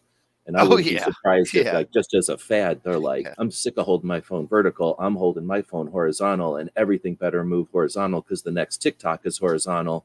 Old man, like, we don't hold our phone vertical, grandpa. You know, like that kind of element will happen when, you know, this thing's going to keep going. Well, but or, or the day that the day that the phone is tied to an ocular implant or the day that the phone displays on your sunglasses or yeah, the day and that, then it's all 360 right? Yeah, or a hologram comes out of your apple watch right? It's like it, there's going to be another evolution that we'll have the same conversation about that evolution. But i just think the vertical i think the I think the software and the and the hardware companies they played on. I don't think anything was necessarily intentional. I think they played on the laziness of the consumers you know, and it as a as a, byproduct, the consumer as a byproduct, right? As a byproduct, it just caught on as you know. This, this yeah, nobody nobody cared, so nobody questioned, so yeah. nobody complained. Yeah, and it's just the way it is now, and that's what it is. What it is now. Here's the people that complain: people like us that came from uh, TV sets, right. our eyes being next to each other and not on top of each other, right. and then holding our phones well, whichever way we felt like it we're yeah. still filming the other way and we're frustrated because everything's being filmed the other well, way so yeah. i'd say get over it because it's now that i've played with shorts and started fighting them uh, at least filming in a vertical format to appease whatever platform you're going to do with it. It's just a different brush. So it's like you know okay you well, don't you like having a this kind of brush? Well try the other kind of brush. It's just a different tool to achieve getting content across or getting something archived. Well the and, vast oh, Go ahead. You know, motion pictures are not filmed in vertical, at least not yet. And and and part of that reason is the vast majority of things you get more in the frame and and everything if it's horizontal, right? And so, like I said, for the vast, not necessarily everything, but for the vast majority of things, you can get more stuff in a frame and, and all that good stuff with it being horizontal. Um, and we haven't seen motion pictures necessarily playing around with that idea much, right? So, you know, the the idea of horizontal, I think, is still valid for a lot of different reasons. Uh, for the quick, for the you know, uh, quote unquote amateur, because you can be a professional, you know, creator. Uh, that be your 100% your day job and still be considered, you know, amateur video and amateur content um, amateur videography, let's say. Um, yeah, I mean, it, it does fine. Um, you know, I, I think that what's what's interesting though, if you think about it, if you take a vertical one vertical video, right, that's one thing. But what happens now when we move, start moving into 3D, when we start moving into displays in your glasses, we start moving up things like that. What happens when you take that one vertical and then now you've got another vertical beside it on either side and another vertical beside those on either side and another and all of a sudden you built a 360 degree now we get into the 360 degree camera issue right and that picture like there's really no aspect ratio to it it's 360 degrees so it's a totally different it's a totally different game if you've got the right headset or vr viewer or your glasses or whatever you might be doing, right? But even if that dis- display is two dimensional or whatever in your glasses, if you move your head up, you see what's in the picture or the video up. If you move your head down, you see down, side to side. You feel what I'm saying? So the whole idea of aspect ratios and whatever for uh for content is starting to get thrown out the window with 360 anyway, or 3D or whatever you want to call it. Yeah, and as you know, whenever the next step in storage or cloud shared storage becomes less weird and more common, than uh, you know having huge file sizes. People are going to record like that now. The people record in 4K, knowing they're going to pull a vertical slice out of it that they want to keep huge, you know, in large file size. So the same way people do giant 360 files, knowing that, like you just said, they can pull any aspect ratio, any anything out of it later and just record everything now. And it's always been the case when storage space gets cheap. So we'll see if that continues to.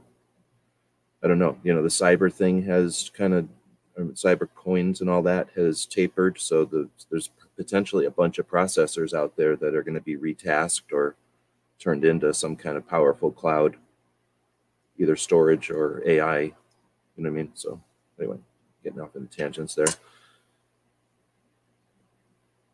I think we'll move on since we're at the 90 minutes to a couple of these last starred ones. Snob said that his top or his top 10 states videos, so the videos he's done on top 10 states, you know, for this, top 10 states for that, take him at least 30 hours by the time he does all the research and then getting all the royalty free uh, footage for him and all the editing and everything. But then they've paid off. So I'm not sure what we were talking about. That was a while, a, a bit ago. So I'm not sure the topic that he's addressing that to, but maybe the idea that uh, some things can be done on the cuff and be successful, and other things that you uh, put a lot of effort into can fall flat, but not always, right? So sometimes putting the effort in, the strategy, the the forethought, and then the uh, the effort into uh, can have a payoff. Do you think that that's hit or miss, or do you think that that's like a consistency thing? Do you think that uh, just having a system and practicing the discipline to continue that system always just builds uh,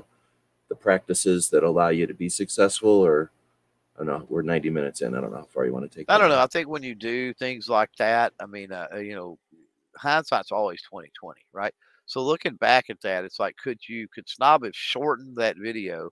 You wouldn't have alleviated his work, but we're talking about the results of the work, right, on the back end, uh, playing armchair quarterback or whatever here. If, you know, he would have broken that top 10 out into an individual video on each state and the number with which it ranks, and then those would have been in a playlist, or maybe the top five and the bottom five, or you know maybe played with it some different way to have shortened the video, would it have made a difference, right? Because longer videos can definitely be problematic. But then at the end of the day, it's nice to, it's kind of like I was talking about earlier. You know, sometimes I think for weeks or days or weeks or months um, about video concepts and things I want to do. And like I want to do them, like I don't freaking care, and so that's that's practicing doing a video, that's practicing doing research, you know, I see all of the the processes that leads up to making that video, and then making the video and releasing it and everything else. You know, as a you know, it's practice, it's learning, it's you know, it's all that all those things rolled into one. Um, and then at the end of the day, there is a it, it, the video is out there. It's it's an archive, and especially something like Snob is talking about. And to Snob's point, dude, I point people to your video all the time to that the top uh, whatever places with the best gun laws or whichever video that was. I know he's done several, but something about the best places to live or 2A or whatever. Um, I, I point people to that video. I think I pointed two people to that video this week, right? So it is a resource. There are people that do appreciate it. Uh, but it's not dramatic. It's not flashy. It's not blowing up safes with a tank. It's you know it's not the newest gun at SHOT Show, you know. Um, so you got to be realistic about what the you know the audience that Snob has versus the um, you know and the audience that Snob's channel garners uh, versus the actual content itself. And um, you know most of the people I would wager that that watch Snob's content are probably kind of aware of which states suck and which ones don't. And you took it into a bunch of different areas there. So first off, I want to take a second and go, uh, or just mention the fact that you know we're talking a lot and definitely going into SHOT Show, very capitalist, very channels and how channel relationships and funding channels and you know the nuts and bolts of channels and getting content and being effective and efficient and all that. And all of this is it's an aspect but it's not a necessary aspect and it's not the only aspect and it's not the only thing I'm interested in. And I know Clover will talk about other things also. But uh, we are allowed to have a channel and just freaking have fun with it. You're allowed to have a channel and just be contrary. I mean, I know people that are just weird with their shit, and uh, and you know just in, enjoy being contrary or, or or sarcastic or something. That's valid. You know, we need pranksters. We need people that are devil's advocates. We need people that are wrong. Right? It's a free country, and, and we're not in lockstep. You can, and I'm hoping that people are experiencing this and, and here that aren't necessarily just motivated by relationships and community or rights or whatever, right? Like you can be here for lots of different reasons. So I just wanted to bring that up. But at the same time, you can be a dumbass and you can, unless you're rich or something and independently wealthy, uh, you can fund this all by yourself, or you can realize that you are playing in a realm that is capitalism, or that you know is in capitalism. You can be capitalist about this, and you know you can listen to this stuff and have it just you know go in or out, out the other, or you can absorb some of this and realize that there are ways to play this game in a lot of different levels. Uh, there's you know more than one thing being accomplished here. So that being said, um, I definitely appreciate people that post stuff that needs to exist. And I don't necessarily think that's fighting the stream, but I realize that in a lot of ways, just just treading water is fighting the current. And if you just want to see if something to create something to create it, or if you want to put something there because you believe it needs to be there, then you know we're here to help you. At least I'm here to help you with that too unless it's something completely contrary to my beliefs or something, right? Then you can go figure it out for yourself. But um, I'm not going to prevent you from putting it out there. But you know, I'm saying like uh, this isn't all just um, you know strategies for success and uh, uh, what am I trying to say? Like uh, business building. You know, there's a lot of just having fun with this too. It's just that a lot of these skill sets and talents and stuff will make your fun a lot more fun if it's free, right? Or it makes your funds a lot more fun if it's paying for some bills or something. I just wanted to kind of throw that out there. You had a couple of things there. I mean, we could probably take a, a clip from Clover's response to that, and I think was about four different tangents. But I guess the main one I wanted to hit was uh, what I just said. I won't repeat it all. All right, so the next one then would be Ghost saying, How much is the subscription? I answered that one. The ex Ghost is also saying then the experts use their knowledge as their business. That's cool. But they are selling a dream as a moneymaker. Don't trust them much. So I think that's back when we were talking about, or when you were talking maybe, or I'd asked you about the coaches or the people that are out there that encourage content Yeah. creators or Yeah. you know that kind of thing. Got to be skeptical but fair is what I would say. Like, yeah. Well, again, some of them are out there to like, how do you make your small business work, or how do you use YouTube to make your small business more effective? like, Like, they're in the same realm with people that are like, I want to share my art, and they're just doing different paths towards a similar direction, but they're not on the same path, and they're not. Just because they're not together doesn't mean they're against each other.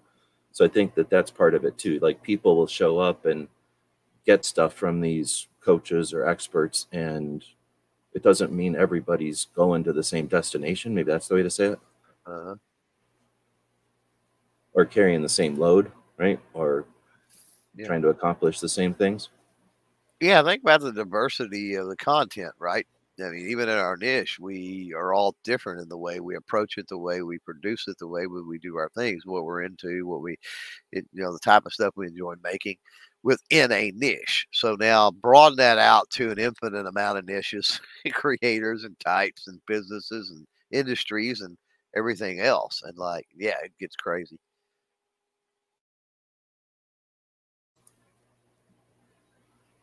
There's a bunch of ads for the oklahoma department of tourism on that video i guess is what we're finding out.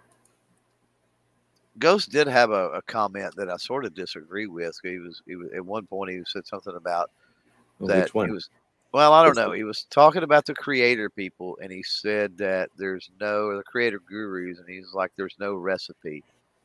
And so uh, right here it is problem with the experts is that no one truly knows how to grow there's no recipe to get big um, i would i would phrase that a little different I, I think there is a recipe i think the problem with that recipe is I would view it more as that there there is a recipe, but it it contains ingredients that are out of your control as to whether or not you can obtain ever obtain them. this is the problem. Like there can be a recipe. If you've got the on-camera presence, if you've got you know um quality production level, or if you're if you're in tune so much with your um, with your niche or whatever your topic is, if you are master of SEO and that sort of things, if you are a very good communicator, you know, you start putting all these ingredients into a recipe, then yeah, I think you can.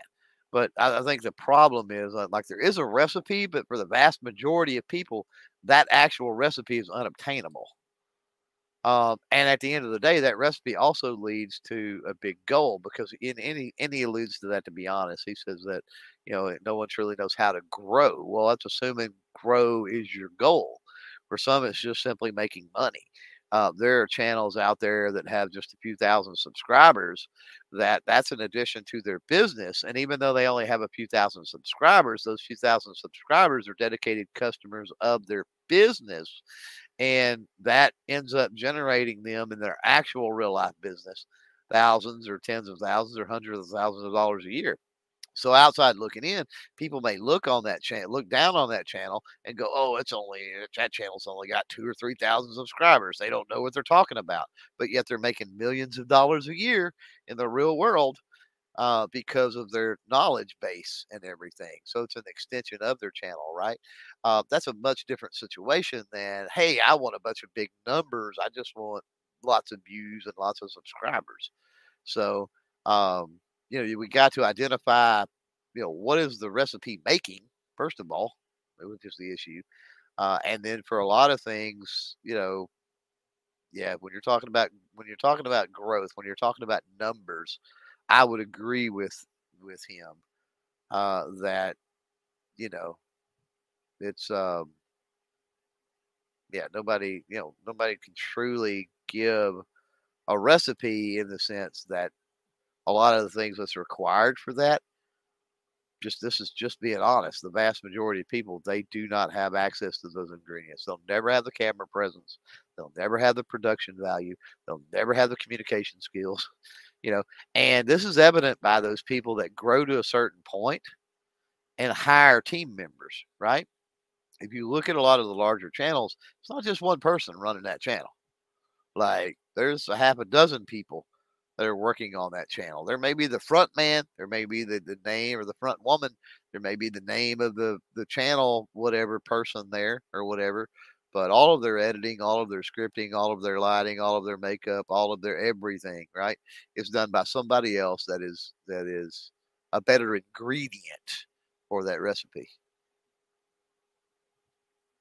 But the disservice, in a way, is when you start getting into uh, the creator gurus that don't that don't really highlight and nail on that and tell you. And this is why it is very difficult to compare yourself to another channel, because even a smaller channel, even there are smaller channels that are collaboration projects.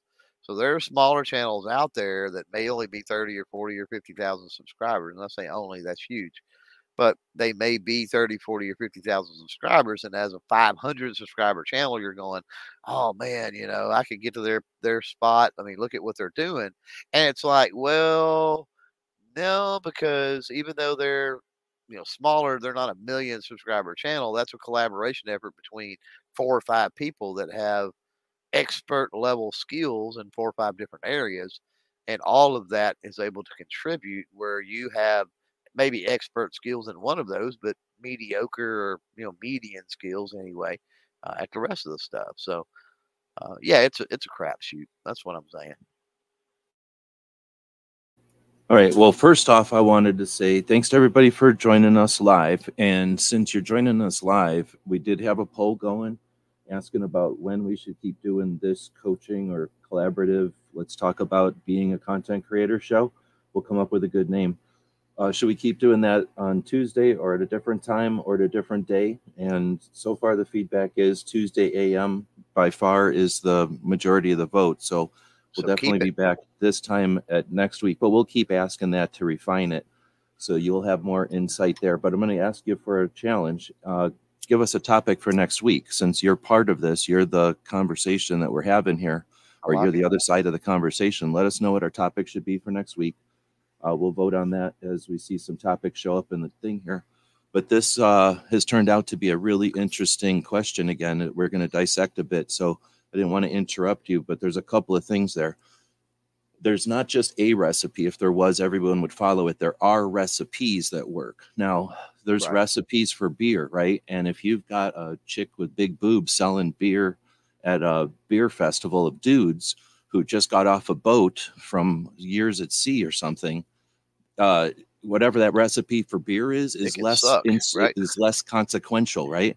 Now, yeah. if you've got uh, beer being sold to nuns, right, and they're buying one beer over another, maybe the recipe matters, or if maybe nuns is a bad example, maybe beer connoisseurs at a beer rally or something right like maybe now you, you, you so there's that element that there might be a recipe that works and that recipe may or may not apply if you're looking at the big picture. So anybody can dissect. Here, I wanted to use another example that might or may not work. I just came up with this, but I didn't want to interrupt you. But let's say George Carlin, right? And I, I don't want to, I know I'm using a person who's passed, but I'm using this intentionally. Hopefully, it's respectfully. So, George Carlin, I think everyone understands his significance in the culture and in the society of the United States if George Carlin was alive today doing a Joe Rogan type of situation, would Joe Rogan exist?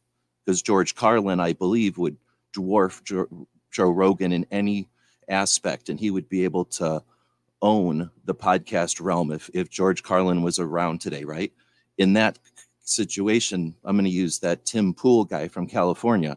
Would he exist if George Carlin was Joe Rogan today?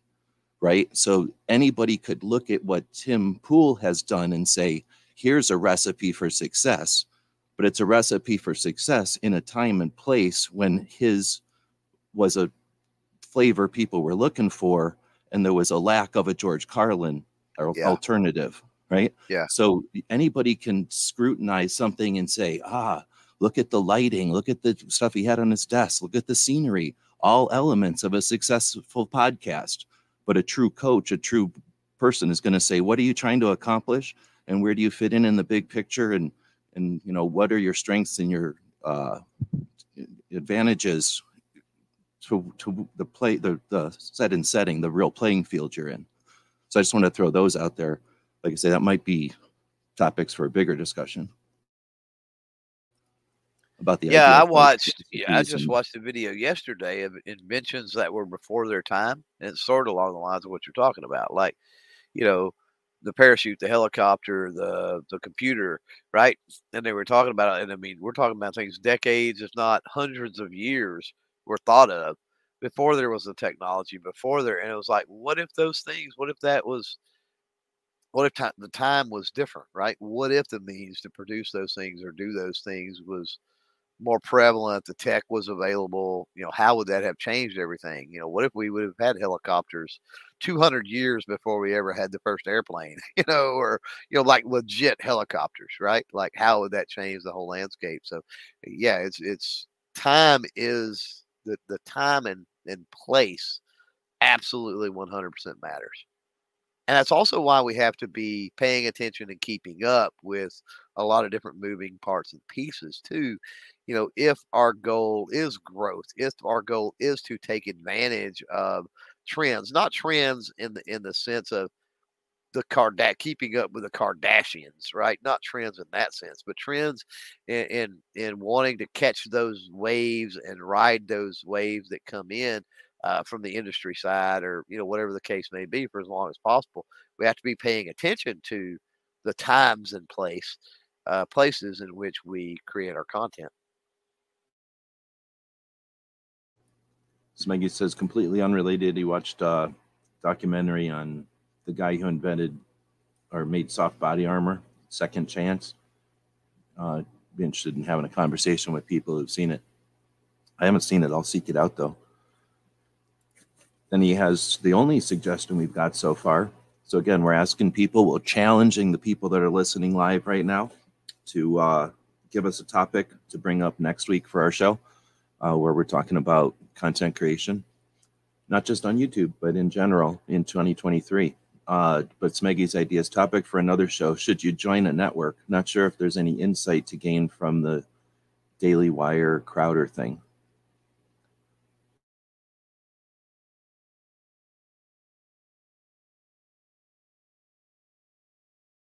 Oh, I don't know what that means. I barely know that Crowder's a dude who has a he's the guy that sat on a thing and said change my mind or whatever. And then I don't know what Daily Wire is.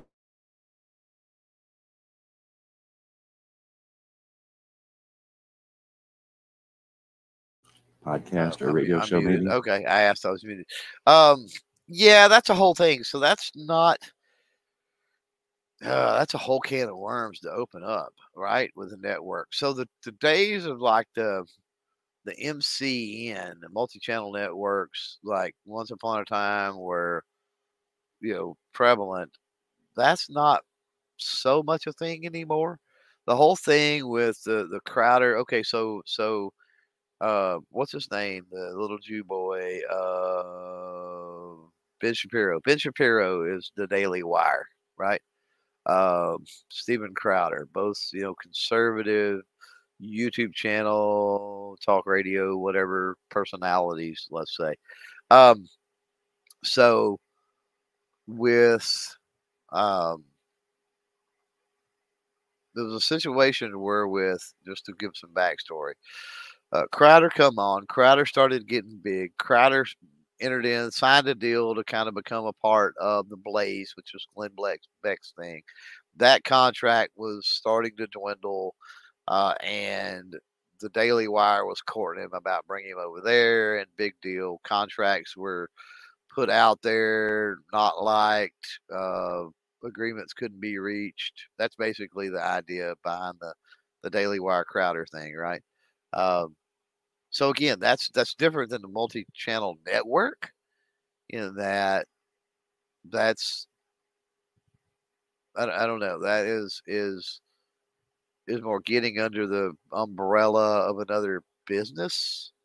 Um, multi-channel networks, and, and there's it runs the gamut. It, this is similar. It's definitely adjacent, but then you've got uh, networks. When you just say networks, right? Joining a network. Well, I'm a part of the network. I'm part of the Firearms Radio Network, and there's zero obligation to that. So, like, there's no real loss on my part for that.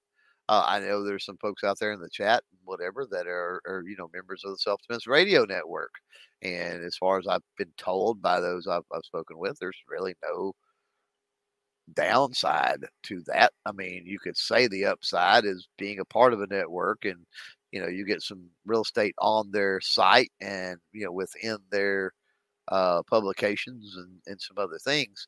So there are some perks with very little downside.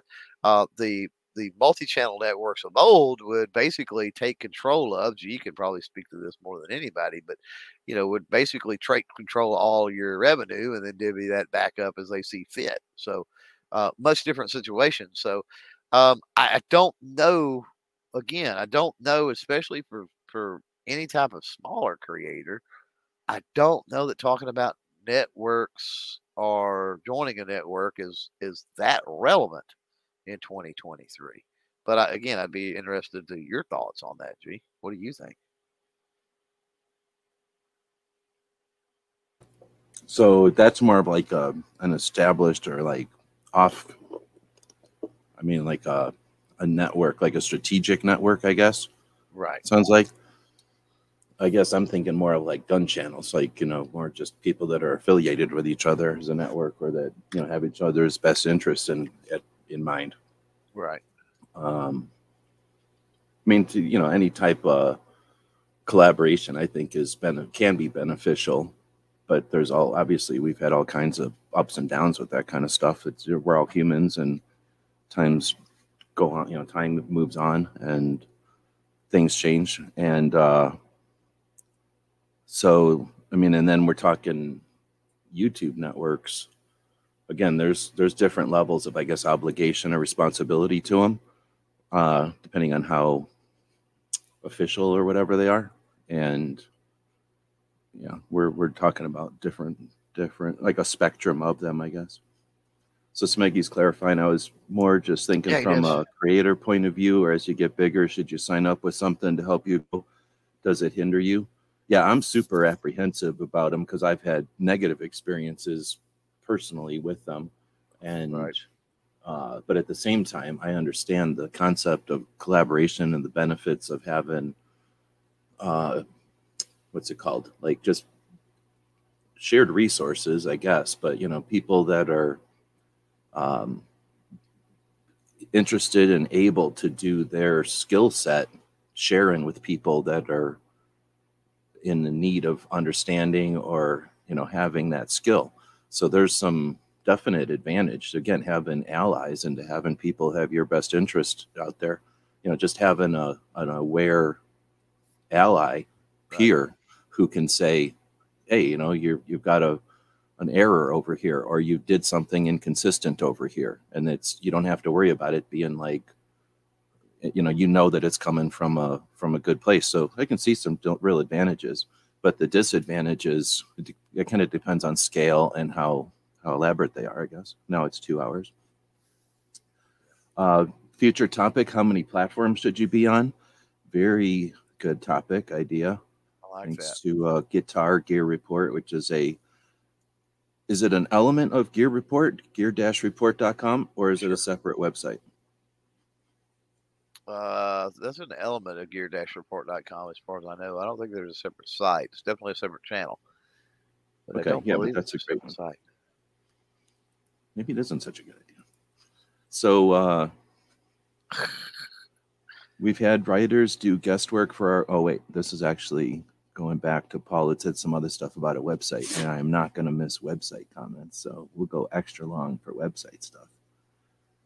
Uh, let's see. So I think this was the first one. Search engine optimization is pretty important, but the content needs to be good too.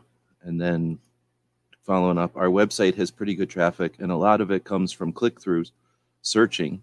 So search engine optimization matters, but people will not stay if the content sucks.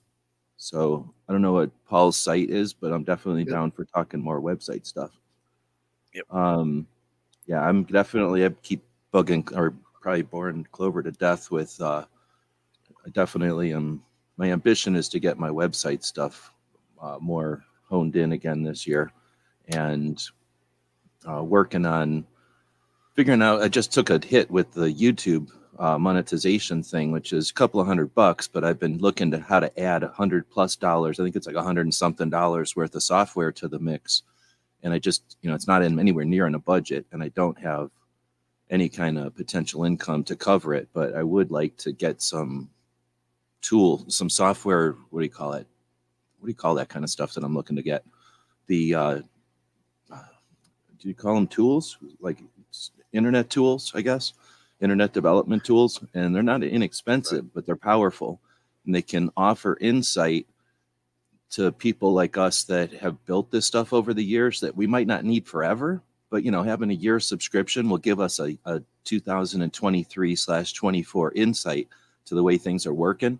Once you get your feel for it you can let the subscription lapse and you have an idea of the way the internet's working today. So i kind of need a refresher and the way you get a refresher is by getting a, a you know a real uh, subscription to some tools that can to give you some real insight.